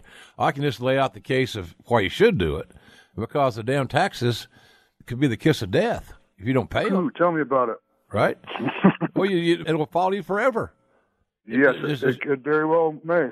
You know, so and hopefully it won't. And nonetheless, I'm glad you remembered that, and you earned a damn good living there for you. And you, I was I was in the million dollar uh, range like, for more than eight, more than a couple of years there. I was I was very very uh, blessed. Yeah, good money, buddy. Good money. You earned yeah. it. You earned it. Hey, you know uh, I did. A, oh yes, I did it, Sean. I did a Q and A the other day in Boston. One of the uh, questions was considering the twenty-fifth anniversary of Raw's coming up on January twenty-second. It's coming from uh, from the Barclays Center and the Manhattan Center, right. or from like the, the Hammerstein, one of those places, right? Yes, Hammerstein and, and the Barclays Center, two, two, two different locations. I'm just so uh, excited about that opportunity to see a lot of my friends and a lot of people I don't get to see that often. Somebody said to me, "What do you want to do at the twenty-fifth anniversary Raw?" And I said, "I don't, I don't really care. I mean, whatever I, I'm needed to do is what I'll do." And they said, "Well, don't you want to call a match?" Well, sure, I'd like to call a match, but if I don't, I get to see all my buddies, and I'm part of the festivities, then hell, it'd be great. A trip to New York City on Vince's dime. Oh, yeah. You get to come back to the to one of those arenas and, and interact with the fans. That's a hell of a gig. Have you been invited back? I have. Great. Well, yeah, yeah. I got it like, like probably about a couple of months ago, maybe six weeks ago. I got a call or a message from them telling, telling me to hold the date. Cool. Good. So I'm really looking forward to it. I, I talked to Kevin Nash. He's going. His leg's going to let him, you know, after that. Yeah, you got that leg straightened out, huh? Yeah, man. On his Twitter account, at Real Kevin Nash, he uh, had a picture of it on there. I said, if Jerry Briscoe saw this, he'd probably get sick. You know, Jerry, no, you would. Jerry had a real weak stomach, you know, so but it was a rugged looking. He said, you know, they they did a ton of work in there, man. It was, I guess it's destroyed, just horrible, so. Well, did you see how he was walking for the last couple of years? That one, that leg was like bent, you know? Yeah. I mean, it was brutal. Yeah, and it's gotten it bowed, bowed more, outwards. More painful by the day. So I'm glad he got it fixed. Easy for us to say because we're not going through the rehab and all the, the B S, yeah. But I don't care what I do at the twenty-fifth anniversary of Raw. I got my jersey back. I got on a team. I'm going to be at the game. Yeah. However I play or whatever I do, it will be just fine, and I'll be honored to be there because my buddies are, a lot of my buddies are going to be there, and we all had a lot of memories from that era of those early days of Raw. You know, so hey, I was going wow. to, my my point is this. This question, this guy said, "What do you remember about the twenty-fifth anniversary of Raw?" Uh, and I said, "Well, gosh, there's." That's a big question, you know. I said, "Well, is there one match that really sticks out?" And I said, "Yeah, there's Randy Savage and I called X-Pac, Sean Waltman, and uh, Bret Hart. And they had like I think you guys had like a two-segment match." Yeah, and uh, I said, it was it was it was cut down to about twenty-five minutes, but we went about almost well over thirty. Well, it was a great story. You sold, but you never gave up. And you can say to some guys, young guys these days, "I want you to really, really sell. But don't you give up." And they look yeah. at you inquisitively like, "What the hell are you talking about, old man?" I said, "Well, there's different levels of selling." So, Jim, about that match, and it's like it's my match that I, I'm most proud of, singles match-wise. But I watched it one time when there, when there was all the heat with, with Randy, and, and when they put that match out on video, finally they had it voiced over with, with Gorilla and Stan Lane, and they just, they oh, oh my God, they ruined it. They ruined it. Wow. And so, like, you you and Mach made that match. He, I mean, when you watch it back, both, like, with, with their commentary and your, like, it's so it's night and day. It changes the experience, Jim, so I'm so grateful for that. Oh, go, thanks, man. So if you go to W W E Network, which is a hell of a bargain, and I know, hey, look, I'm not getting no commission, but at nine ninety-five you get all the pay-per-views, sometimes two a month. Are you kidding me? Let's do the math. I mean, come yeah. on, do the math. So I think it's a great value, but you know what? You reminded me of that. I, I'm going to go on the network, and I'm going to find that match. I'm going to listen to it because I was never really comfortable working with Randy. Hey, look, I'm not knocking his talent. Hugely yeah. ta- talented guy, hugely talented as a worker and unique sound as a broadcaster, but he just never trusted anybody. And I knew I'd heard that about, you know, his wrestling. He didn't trust yeah. people overall. I said, well, surely he wouldn't be that way announcing. Absolutely the same way. He didn't trust me for what I was saying. Did he think you were trying to cut his grass in the, yeah. in, at the announce table? Absolutely. Damn. But I, I want to go back and listen to that. That was a, you guys told us such a beautiful story. It shows you, too, the professionalism, just the overall uh, class of Bret Hart. Because he damn sure did not have to give you as much of that match as he did. But, boy, it made it. And then when he beat yeah, you. Yeah, he did. And when he beat you, it meant something for both of you. Yeah, that's like, to me, a textbook example of how you win getting beat. Bingo. You made an impact. People remembered you from that experience. For you, you gave great effort. We told a decent story. You know, it was just a terrific presentation. But I get, it's all these years later, I get that question like I got a weekend or two ago about that. I know you're a worldly social mediaite. What do you think yeah. of the Twitterverse uh, sparring between Corny and Jim Cornette and his uh, Daniel Cormier? I saw got in on it, and yeah, and then the Young Bucks and Cody and those guys. I, I just think that some certain people in in the wrestling side of it get way too bent out of shape over it, man. You know, like I, I just I think that there's some valid criticisms. You know, not the one, not the guys that just that just crap all over, you know, wrestling, saying it's fake and all, it's stupid. Um, you know what I mean? It's like, but that the the, D, the Daniel Cormier, you know, like all that stuff. It was just a, uh, and I'm a fan of Young Bucks, all that stuff. I do, but like some of it's just a little much for me. And and that one spot, I can understand how somebody could take, you know. It was a, it was a spot. You it was know, a little much. You know, the first time I saw a tag team, both tried drop kicks, and they drop kicked each other's feet. Who? Littlebrook. Ah. Little Tokyo. Yeah. Cowboy Lang, and somebody else I can't remember, but because I used to hate the referee in their matches because the little bastards were just ornery and it, it, they were ornery, stinky, miserable. Oh yeah, Mis- miserable, unhappy. You know, drunk. I remember Fort Smith. We had a, a, a portable shower in the dressing room, and that the dressing room had two doors, uh, but it was just one room. It's, you know, what the hell's this? So anyway, so by the time the referee got, and I was a referee, and I got in the shower the very last person, so there's never any hot water. I'll go in there and think we're ready to go, and so the main event guys are waiting on the shower too. I said, what's going on? And one of the guys pulled the curtain back, and there was one of the little guys with a boner, pleasing himself in the shower. and they and, he, and he, he laughed devilishly, you know, that he got busted. So they, they were crazy. He probably hung like a horse, too. Oh, of course, you know. Yeah, tri- little, little tripods. So anyway, right. That was a part of the journey that we talked about. That's one of the nights where we, I remember that night very well for another reason, because I got paid in hot dogs. I got two hot dogs. Ah, that's the night you got paid in hot dogs, yeah, Jim? I got two hot dogs, and I asked the guy if I could have a Coke for the road, and he wanted me, yeah. he wanted me to pay for it. So I got, no, so you're not going to give me any money. You're going to give me two cold hot dogs, and you're not even going to spring for the Coke. Thank you very mm. much. That was the promoter. He didn't want to work for it too much. Uh, Leonard Clay is his name, by the way. No longer with us. Where was that? That was in uh, Fort Smith, Arkansas. Ah, okay. Jimmy Lott's Sports Arena on Towson Avenue. Well, anyway, I'm, I'm with you. I think that, I hope that, you know, Kevin Nash and I were talking about him being a thirty-year guy in the business, right at thirty. Yeah.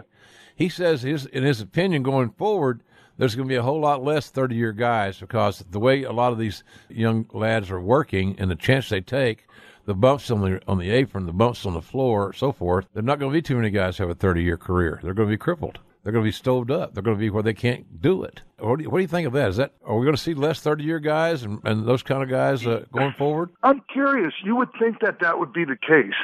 At some of the bumps that, that like, like some of the, like, I, I noticed that like there's less bump taking in some things. Like not every time somebody gets hit these days, like with a kick or something, they don't necessarily take a flat back.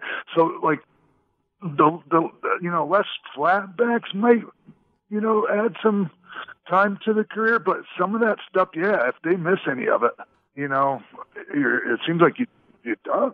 Yeah, it's just I just want kids, these guys, to have long careers and make money and take care yeah. of their family, educate their kids, provide a home, all those things that we all want to do and we're trying to do.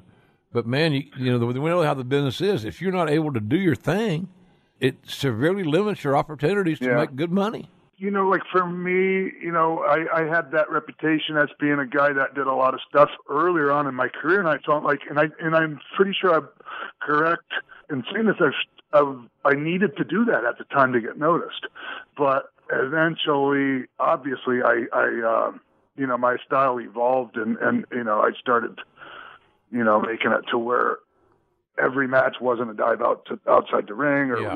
you know, things like that. You were one of the so. first guys that I remember that really was proficient and diverse in your using kicks, uh, what you did with your kicks, and from different positions, different angles, different looks, but your feet were a big part of your offense, it seems to recall. For sure. Well, obviously, you know, everyone still talks about uh, the educated feet, Jim.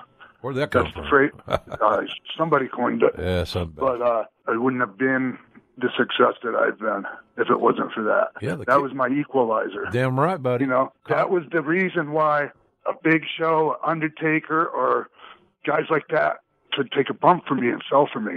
I mean, Yoko, all those guys. I mean, what a crew you were. That's a hell of a crew, wasn't it? Hell of a crew, yeah. Those guys. There's a lot of Jack Daniels drunk in that, in that era.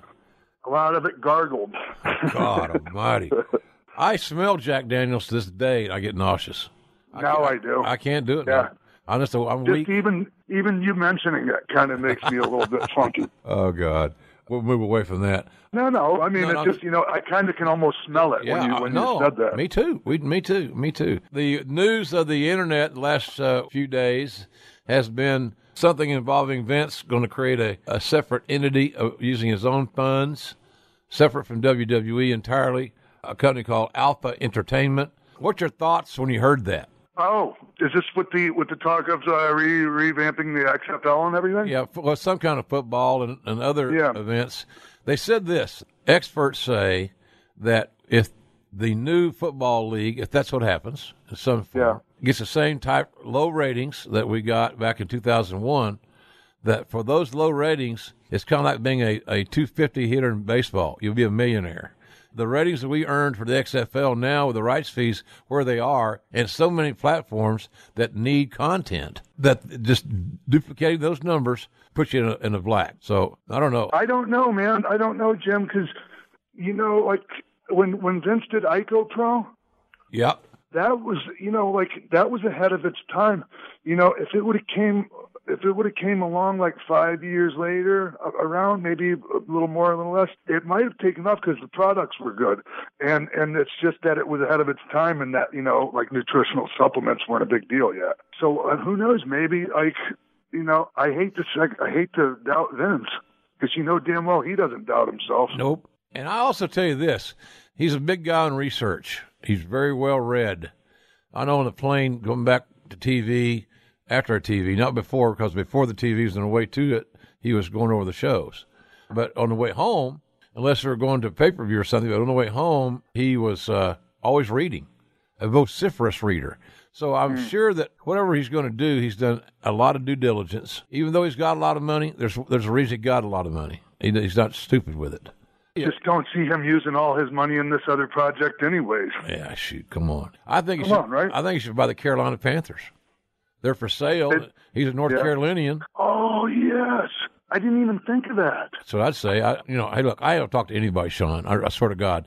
But the owner of the Panthers, who's gotten a little trouble apparently, some kind of sexual harassment thing or sexual something. Yeah. Uh, he says he's going to sell his team after the season. Well, they've been a very successful franchise. You know, Vince is from North Carolina. He's made a couple of bucks. He would automatically become the best marketer in the league. You know, so I don't know. I just, that's me kind of joyously thinking about it because I know I can get, probably get tickets. But he'll, whatever he's going to do, he'll it'll be well thought out. I ain't going to doubt him, man. For a guy that can take a ratty business in smoke-filled arenas that was just horrible entertainment in a lot of ways, you know, false advertising, not a lot of character, some promoters. Some promoters are good as gold, but there are a lot that weren't. Yeah. You know, he's done, he's done an amazing job of taking a pro wrestling and getting it on a its own network, getting it global, going public. So if you start doubting him now and only want to research I C O Pros, for example, or the X F L, for example, then uh, so be it. That's or your, W B S. Yeah, that's your call. But there's some of us like to look at half full glasses instead of half empty glasses. That's all I'm saying. One thing I think this tells me, maybe, and this is assuming, you, you know them both very well, but it seems to me like if Vince does another venture of some sort, I would think that that would mean that Paul Levesque is going to have to assume an even bigger role on the wrestling side. Wow. Yeah, you would think, right? But it's it's it's at the same time, it's almost hard for me to imagine. Why is that? Gosh, Vince is so still hands-on with everything. Jim, you know that. Yeah, well, he is. I'm just saying, I'm asking the question, is it a sign of the times that Vince is going to pass more of the responsibility on the wrestling side to his son-in-law and his daughter And let's don't forget, you know, Shane's back in the picture. Shane's on T V, so he certainly has people there that he can trust.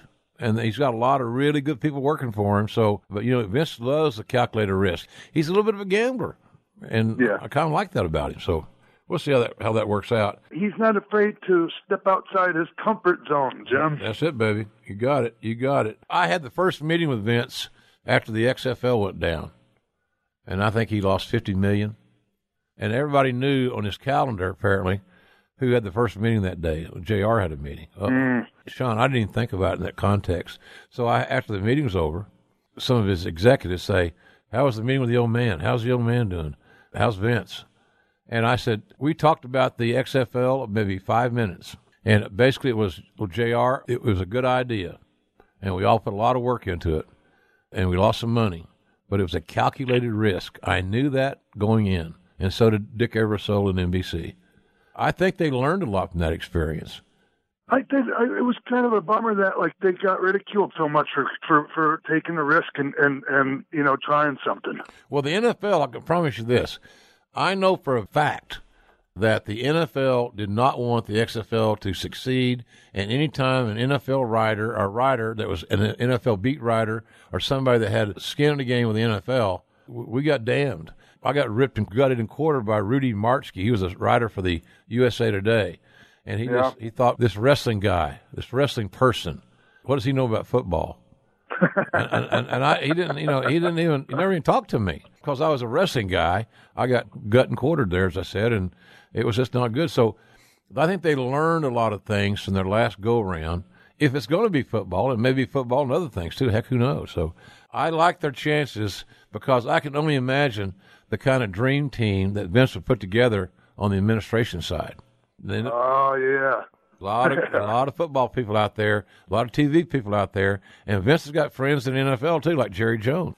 Uh, so yeah. it, could, it could be an interesting thing there, of course, all said and done. Something to stay tuned about, you know. I think that if Paul takes over more of the wrestling side, the company is in great shape. Yes, and, it is. And Vince being able to go out and be challenged with a new venture just refreshes him. It flips another switch or two. It's been quite a while, Jim. It's you. You know, it's no surprise Vince is getting that itch again because he's always got to try it. When business is good and everything's, you know, fine, it's like he always gets to venture out and try something else. You know. Yep, that's him.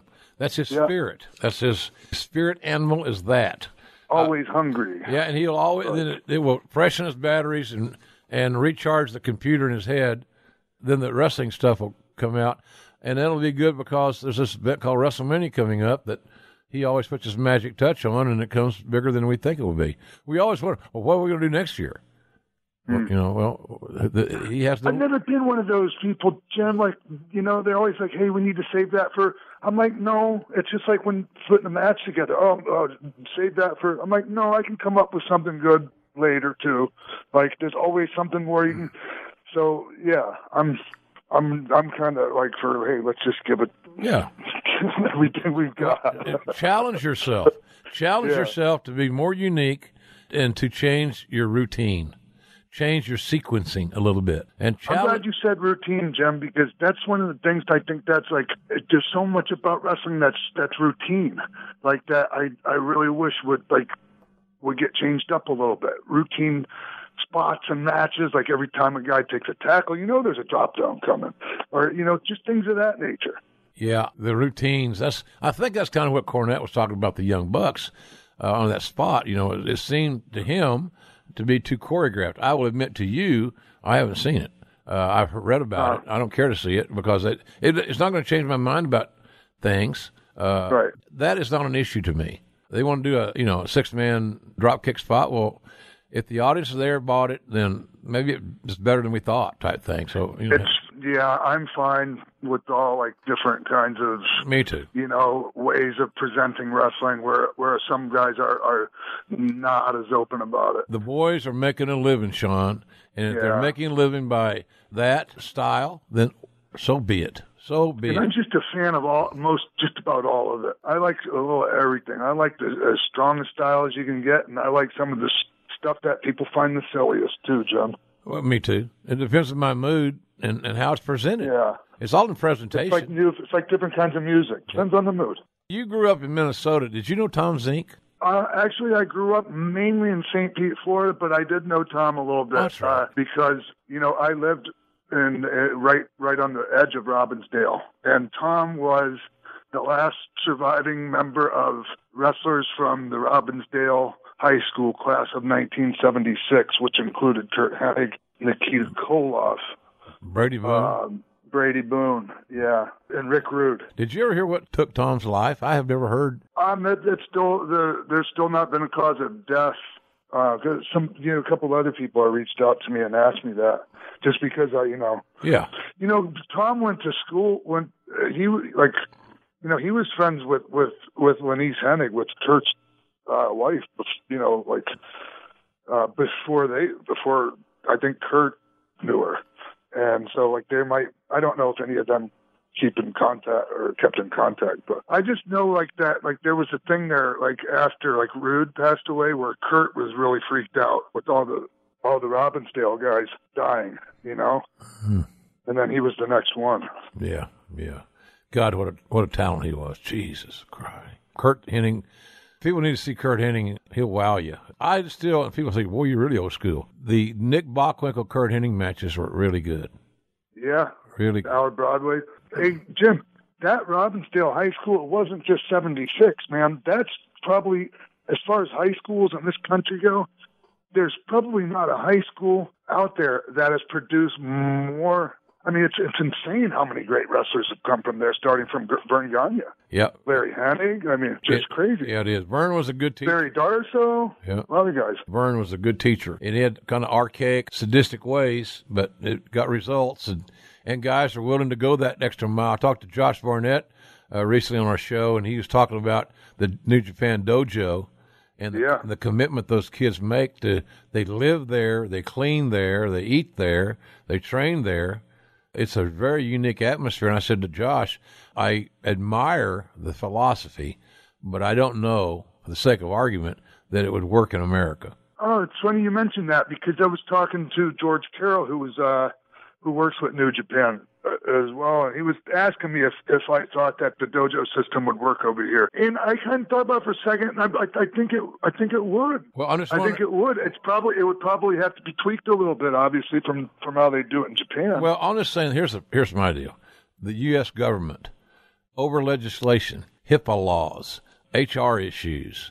Uh, yeah. You know, so your job description is A, B, C, D, and E, and clean the toilets. D, E, and F, and clean the kitchen. Uh, so you become a little bit of a janitor, housekeeper, and you're there to learn to wrestle. And the way that they, I've heard that they base that, their training, Sean, you know better than me, is that they kind of teach you how to shoot first before you. Yes, you do. To insure the damn thing with American ambulance-chasing lawyers, be tough, buddy. Be tough. I, yeah, I see where you're coming from on that. I also question, but they, I, you know, they had the, they had New Japan Dojo here in Santa Monica when in like the early two thousands that I used to go to. You know, that's where Daniel Bryan was, and yeah, you know, it was a it was a hell of a place, man. It was just the rent was extremely high in Santa Monica, and you know, it eventually closed. But what a place that was. Who was training there? Who was the trainers? Wasn't Josh Barnett? Uh, there was different guys that would come there. Like Inoki was there all the time. I I trained with Inoki there a couple of times. But I'm not sure who was actually like the head of the dojo. I'm really not. I, it, Rocky Romero definitely was like one of the heads there at one point. Yeah, he's a good hand. Yeah. So, sound fundamentally. Yeah. Well, my issue is that the the American government is just to have to screw something like that up. And then, of course, again, getting insurance for your investment might be challenging yeah. under that, that deal. It would be tough, to say the least.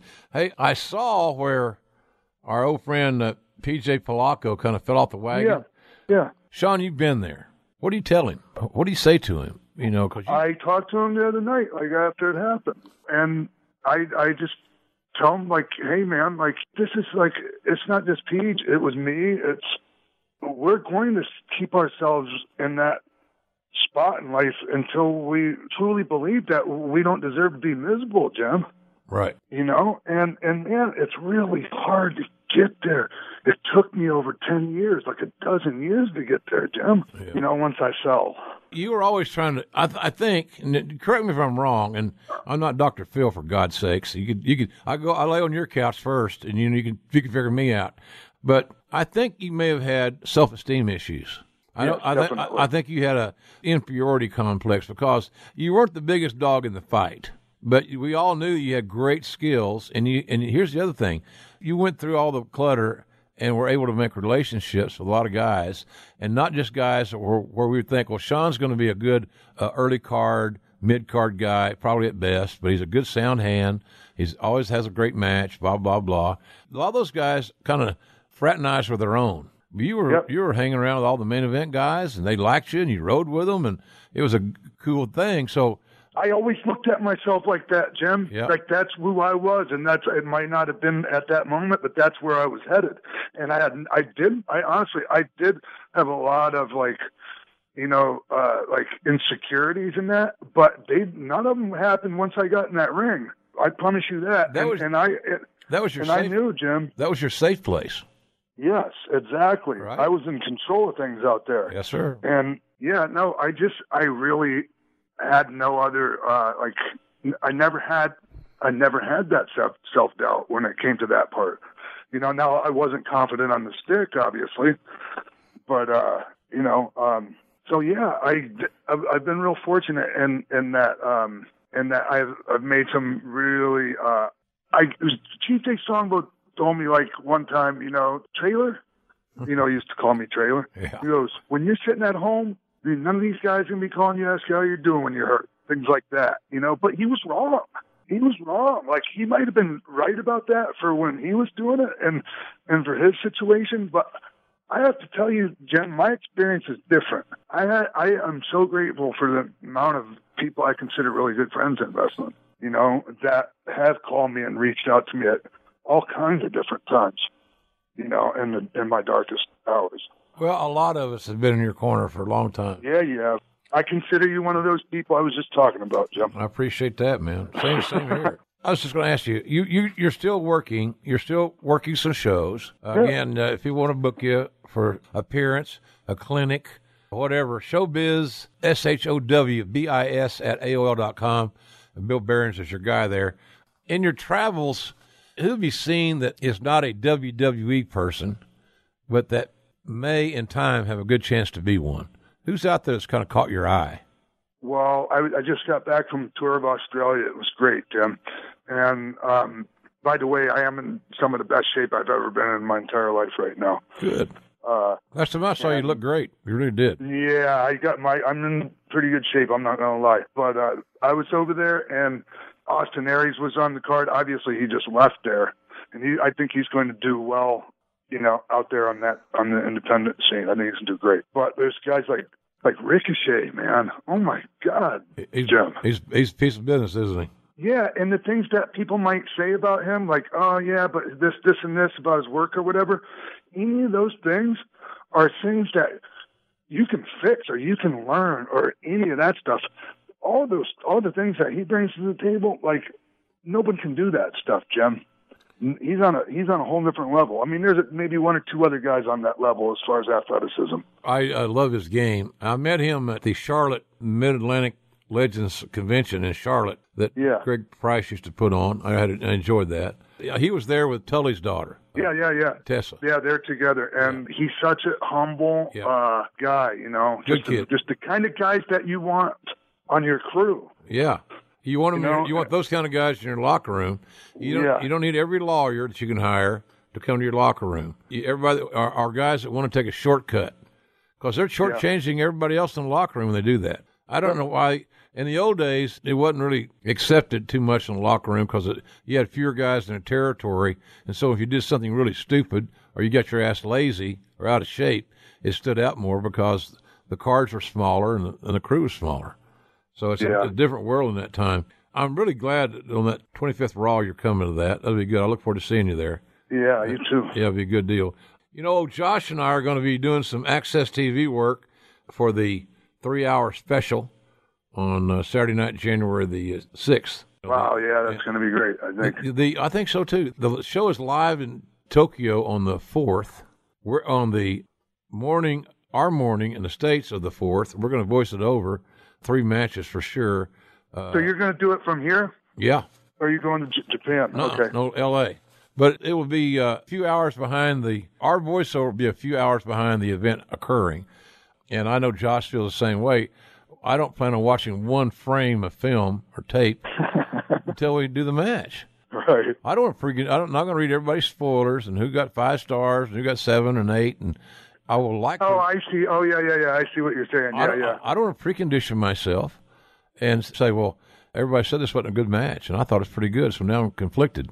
I, don't, I want to go cold yeah. turkey. If the talent tell me the story and it can suck me into that whole storyline, and then I will do the best I can to provide them a good narrative. But I don't want to be preconditioned by it with saying, well, you know, this, some, reading what somebody else said about it. So, is that how you are all the time, Jim? Do you ever like to know uh, what's coming in advance? No. Don't need to know. It'd be the same way of doing a football game. You're not going to tell you who's going to win. And I, right. I like to, the game to unfold and, and provide the, the story. You know, it's the old yeah. deal, Sean, you've heard me say, the wrestlers provide the music and the announcers provide the lyrics.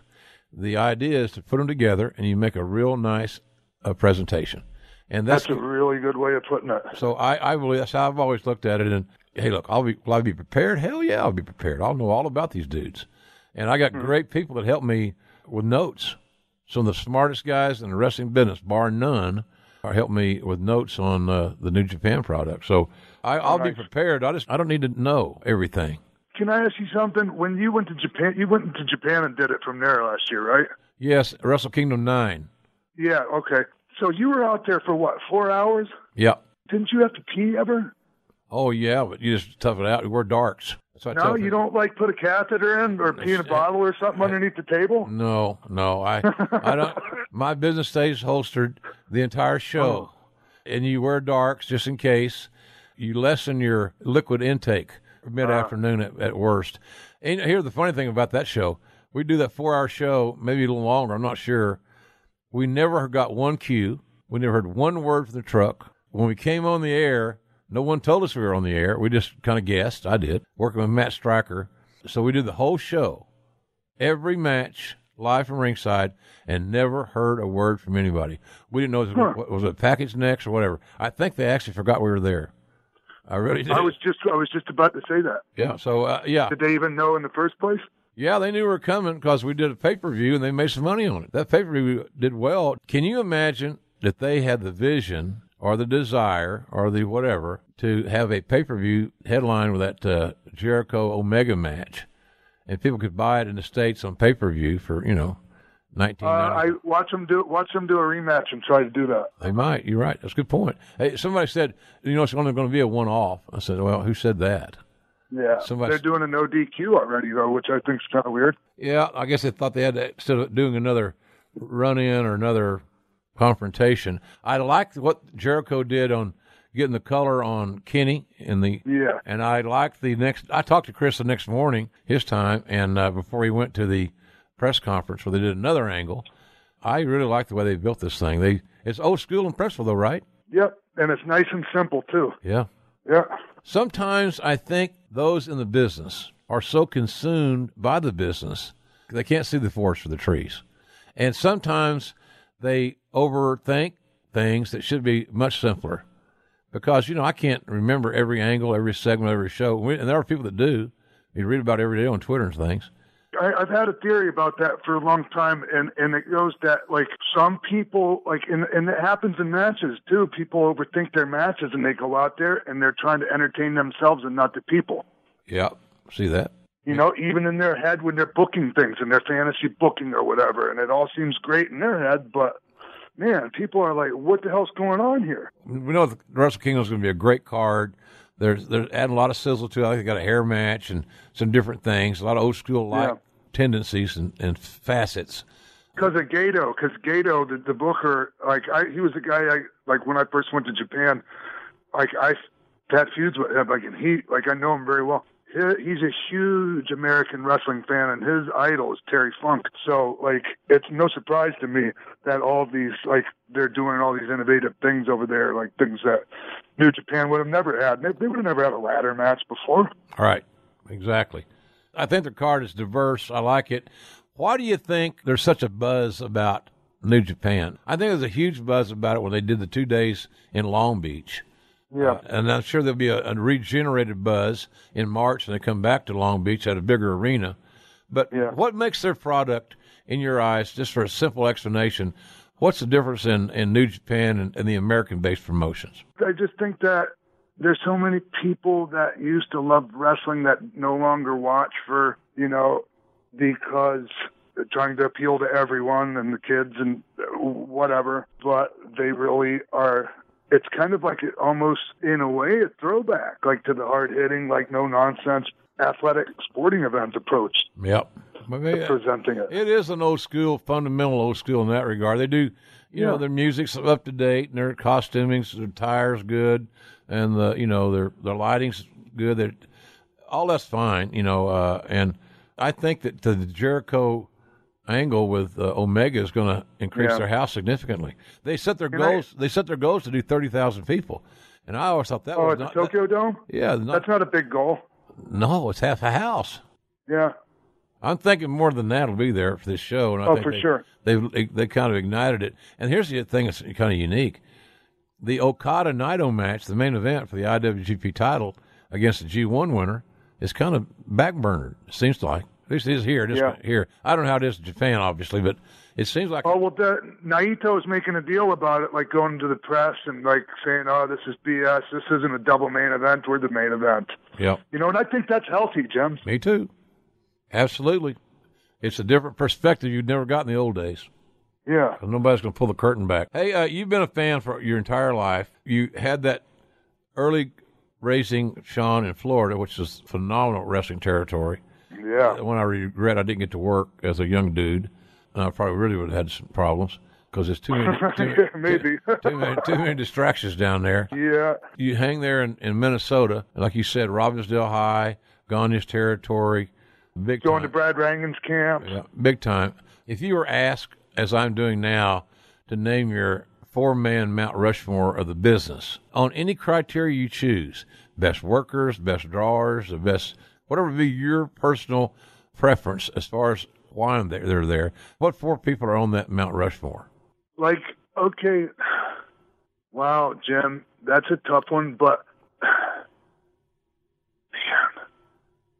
I'm thinking like I'm thinking a little bit outside the box here, and like maybe well, somebody from each, like maybe Flair, uh, Santo or Mil Mascaris, uh, Inoki, and I'm thinking one other guy to to make it the four.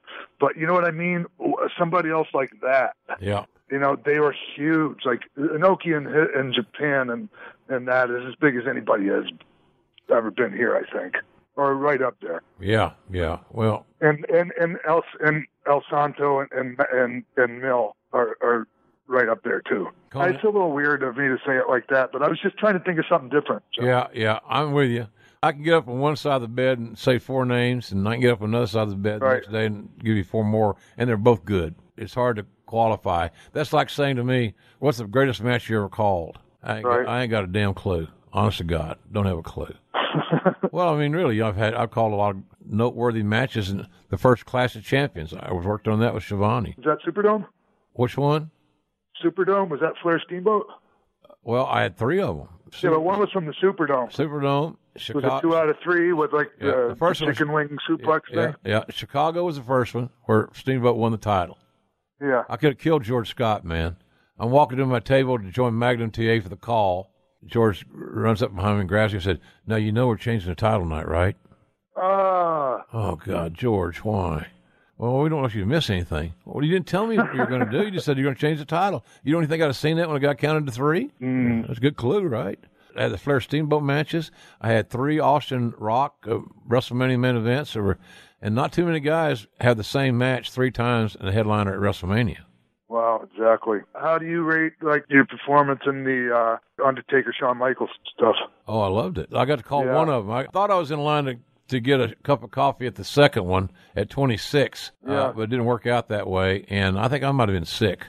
But nonetheless, uh, I got to call the twenty-fifth anniversary of WrestleMania, and that match was phenomenal. That's, I think that's the better of the two matches. Yeah, I do too. I, I loved yeah. it.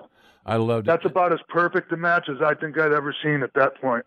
I liked uh, the fact that Lawler and I had to change gears at WrestleMania eighteen to call Hogan and Rock because Hogan was a heel going in, we thought. Yeah. He wasn't. At the end, at, when he got in the ring, he wasn't. We knew something was up. I liked the fact that we were able to change in stride the King and I, and do justice to the match. We did not make Rock a heel, and we didn't go overboard about Hogan being a babyface because he's getting cheered relentlessly.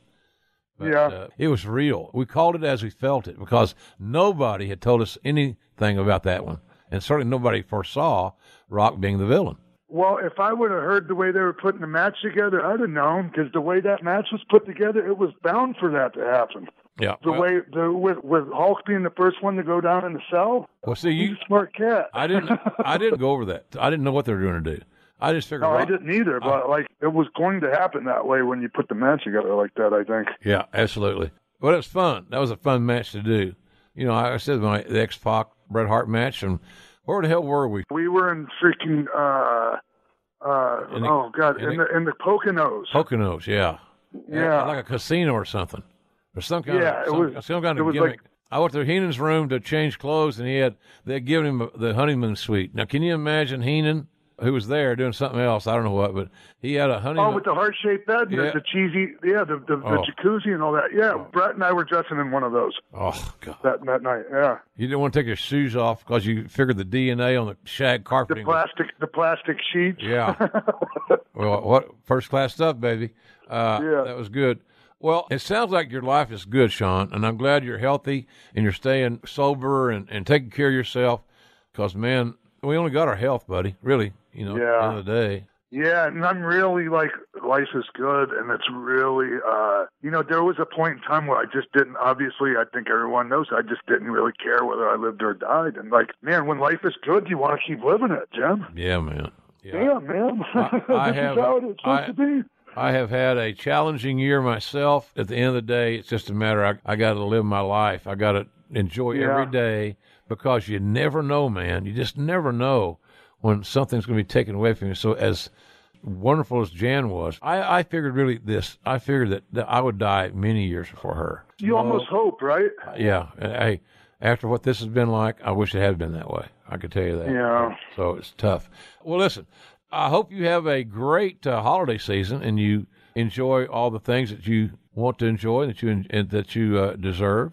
Yeah, my daughter's coming out to visit Jim, and uh, you know what comes along with getting your getting your life back together and doing the right things is like uh, relationships start like uh, being repaired, and like I've I just saw my son for the first time in over four and a half years. Wow! Yeah, How was it was that? great. Was he in California? No, I went to Minnesota and did a show there. A couple, and and then I did a uh, a seminar at Ken Anderson and Daivari School. Okay, and uh, and then did a little thing up in Duluth, Minnesota. And so I got to spend a weekend with my kids. And man, Jim, it's just and, and that was like one of the last things that like I really needed to to even get anything close to being happy was to repair things with my children. Wonderful. How how old are you your know? kids now? Young adults. twenty, twenty-five and twenty-two, Jim. Wow. God bless. Yeah. That's good. Well, the other great, though, that you're made a connection. And now the here's the beautiful part of that deal, because I can, I can I can identify with this. I got two daughters, lovely daughters, yeah. from two different moms. That would cause some issues, minor, but you know, cause some issues. Yeah. But I was a workaholic, so I didn't care. My job right. was more important than everything else. Me and my job was everything that I needed it to be. And uh, I regret the hell out of that. And I talk about that very freely in my book because it's something that we can prevent that. Yeah, and, and we can re- we can repair things, but we are obligated and we owe it to our children to be role models to some degree, be mentors, and try to be uh, there for them in every possible way possible. And I'm making up for lost time, big time now. I got two granddaughters, man. I'm, Amen, man. I'm, I'm doing good, buddy. So I'm glad you got man, to do when that. Dave, when when David Cassidy passed away, the last things he said, the last words he said before he died, Jim, were so much wasted time. And, you know, like no no time to waste, man. Not too many shopping days left till Christmas, Liter- literally and figuratively. Yeah, it just it's and life keeps getting better, man. I'm just I'm really grateful, Jim. Uh, yeah, keep going the same direction, buddy. Last time I saw you in L A, you looked great. I uh, had your little dog with you, and uh, yeah. she's a dandy, no doubt. She's amazing. Yeah. So Sean Waltman at the Real X-Pac, X P A C, obviously on Twitter. He's also on Instagram, X Pac one two three six zero. Yeah, X Pac one two three six zero show on Instagram. Yeah, that's it. And you want to watch yeah. what listen to this podcast. It drops every Wednesday, so check it out. You can wherever you listen to podcasts regularly, like this one. Exactly. Uh, check out Sean's show. He's it's a good show. I'll be on there. I'll be on there one of these days. I'll get, yes, you will, I'll, Jim. I'll get the call up. I'm just saving you. Yeah, yeah. You're in my back yeah, pocket. yeah, yeah. That's it, kid. We have a big confrontation. I'm saving you for for uh, mid-season sweeps. Oh, of course, absolutely. Well, I appreciate that, but I seriously appreciate you uh, coming on. I'm proud of you. I'm happy where you are, and uh, you're a positive influence to a lot of people that have followed your career, and now you're getting out of the woods, getting farther and farther from the darkness. And uh, hopefully, Amen, our, ho- hopefully, our friend. Uh, P J Polacco, just incredible, can find that same peace. I have faith in him that I think he can do it, Jim. I, I just like, he, I think he's going to. So, me too. Uh, you know, and then, you know, if he falls, man, you pick yourself back up. That's, That's how you do it. Bingo. That's exactly right. Enjoy the holidays. And uh, thanks again for jumping on. And, you know, I'm always in your corner. So anything you need from me, you know, where to find me. So I'll, I'll look forward Thank to you, I'll Jim, look, man. I'll look forward to seeing you next time I'm in L A. Yes, give me an hour, and we'll get together, and I love you very much, Jim, and uh, happy holidays to you too, man. The Ross Report. The Ross Report. Big thanks again to Sean Waltman for joining me here this week on The Ross Report. Always one of my favorite guests. Check out Sean's outstanding podcast on at AfterBuzz, and uh, if you'll check out uh, Sean, I know he will appreciate it, as will I. Always informative, always a straight answer, good opinion, and uh, provocative talk. And also, really knowledgeable uh, wrestling historian, Pat Laprade. He does, Pat does a lot of good work for one of my favorite organizations, the Cauliflower Alley Club. You can find them at cauliflower alley club dot org. Big nonprofit organization. Hope to see you in Vegas this spring. I'll be emceeing their banquet. And uh, Pat's got his book, you know, The Mad Dog, The Maurice Vachon Story. It's amazon dot com. Same place you can buy Slobberknocker. So uh, check that out. Pat's got a, he's got a great mind as well. So we have some, two guys on the show this week, a hell of a lot smarter than me. Let me tell you that. Uh, folks, remember books, books. Um, I do books, Slobberknocker, My Life in Wrestling, available wherever books are sold, including Amazon, Barnes and Noble, uh, Books a Million. And of course, our friends at Bookends in New Jersey have some signed copies of Slobberknocker left, and they will ship them to you wherever you are listening to this program. Bookends, bookends dot com. Check them out. So appreciate that. Remember, we're going to be giving a book away to everybody that buys a ticket to the Slobberknocker sessions on Royal Rumble Sunday in Philadelphia at noon uh, at the Diamond Club at the baseball park right there by the arena. That'll be at noon. ticket fly dot com has your tickets. Some tickets are still available. Only one hundred tickets will be put on sale. So join us. You get a free signed copy of Slobberknocker personalized to you, free of charge, goes with the ticket along with the uh, the selfies and the uh, autographs and Q and A, a lot of fun. So join us if you can at uh, ticket fly dot com, has your tickets. With only one hundred tickets available, I know this sounds very commercial. I don't mean it to be, but I'd probably try to get them early if I could. And I understand Christmas is over and, and all the holiday shopping, so do what you can on that deal. But I, I don't trust that there'll be tickets available the day of the event. I might be wrong, and I might be jinxing myself. So uh, check it out, ticket fly dot com, the Citizens Bank Ballpark, Diamond Club, Sunday, January twenty-eighth at high noon, the day of the Royal Rumble. Really appreciate you guys listening to the program this week. It's a good show. Good show. Everybody done, done a great job. Appreciate the extra work Sean Merrick did for me to help me record this at the hotel after my heartbreaking Rose Bowl experience.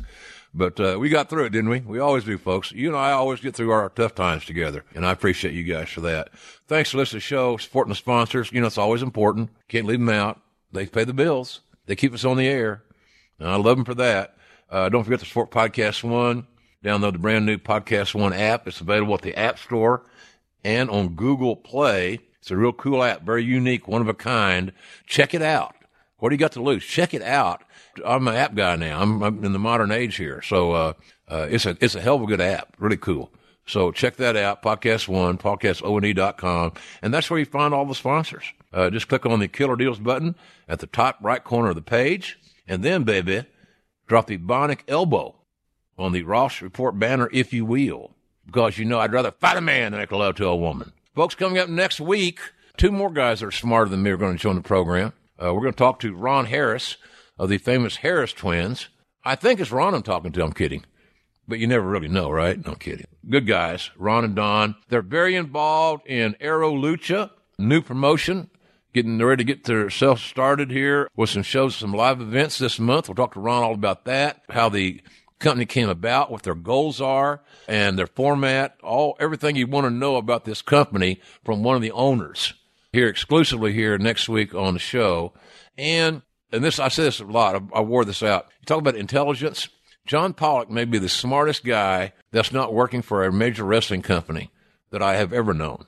Uh, he's brilliant. And he helps me a lot with my notes uh, for the A X S T V's uh, presentation in New Japan. Uh, man, I'll tell you what, the Fight Network's lost. Everybody else has gained. Post Wrestling dot com with Wei Ting and John Pollock. Really cool site, great audio, two really smart guys. They're objective, and they cover the business like a business, of which I very much respect. So John Pollock here next week. So two brand new owners of new entities within our genre that we all love and support uh, will be joining me here next week. Hope you will as well. That's it for this week. Appreciate you guys being with us.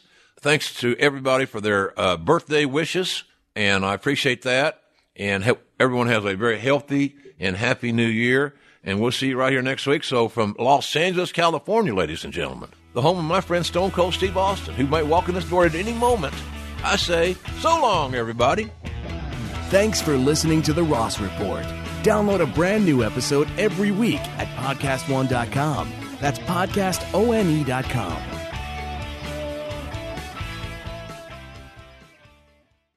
The classified memo controversy. I'm Rita Foley with an A P News Minute.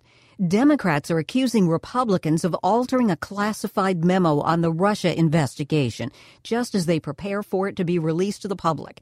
A P Washington correspondent Sagar Magani. Hours after President Trump was overheard saying he's one hundred percent in favor of releasing a classified memo on the Russia investigation, the F B I says it has grave concerns over the document's accuracy. House Intelligence Committee Republicans wrote the memo, which they say shows the F B I improperly used surveillance in early stages of a probe into potential Trump campaign ties to Russia. The top Democrat on the House Intelligence Committee says now that the committee's vote to release the memo is invalid because it was secretly altered by the Republicans who wrote it. A spokesman for Chairman Devin Nunes says the changes were minor edits to the memo, including grammatical fixes. I'm Rita Foley. Hey everybody, this is Dan Bespris, host of Fantasy N B A Today, a daily fantasy basketball podcast. We cover every box score from every game, every day, plus bonus shows on buy-low opportunities, players to stash, schedule analysis, and really anything you could need to smash your league into deliciously tiny pieces. Catch the Fantasy N B A Today podcast, part of the Believe Network, on YouTube or wherever you listen.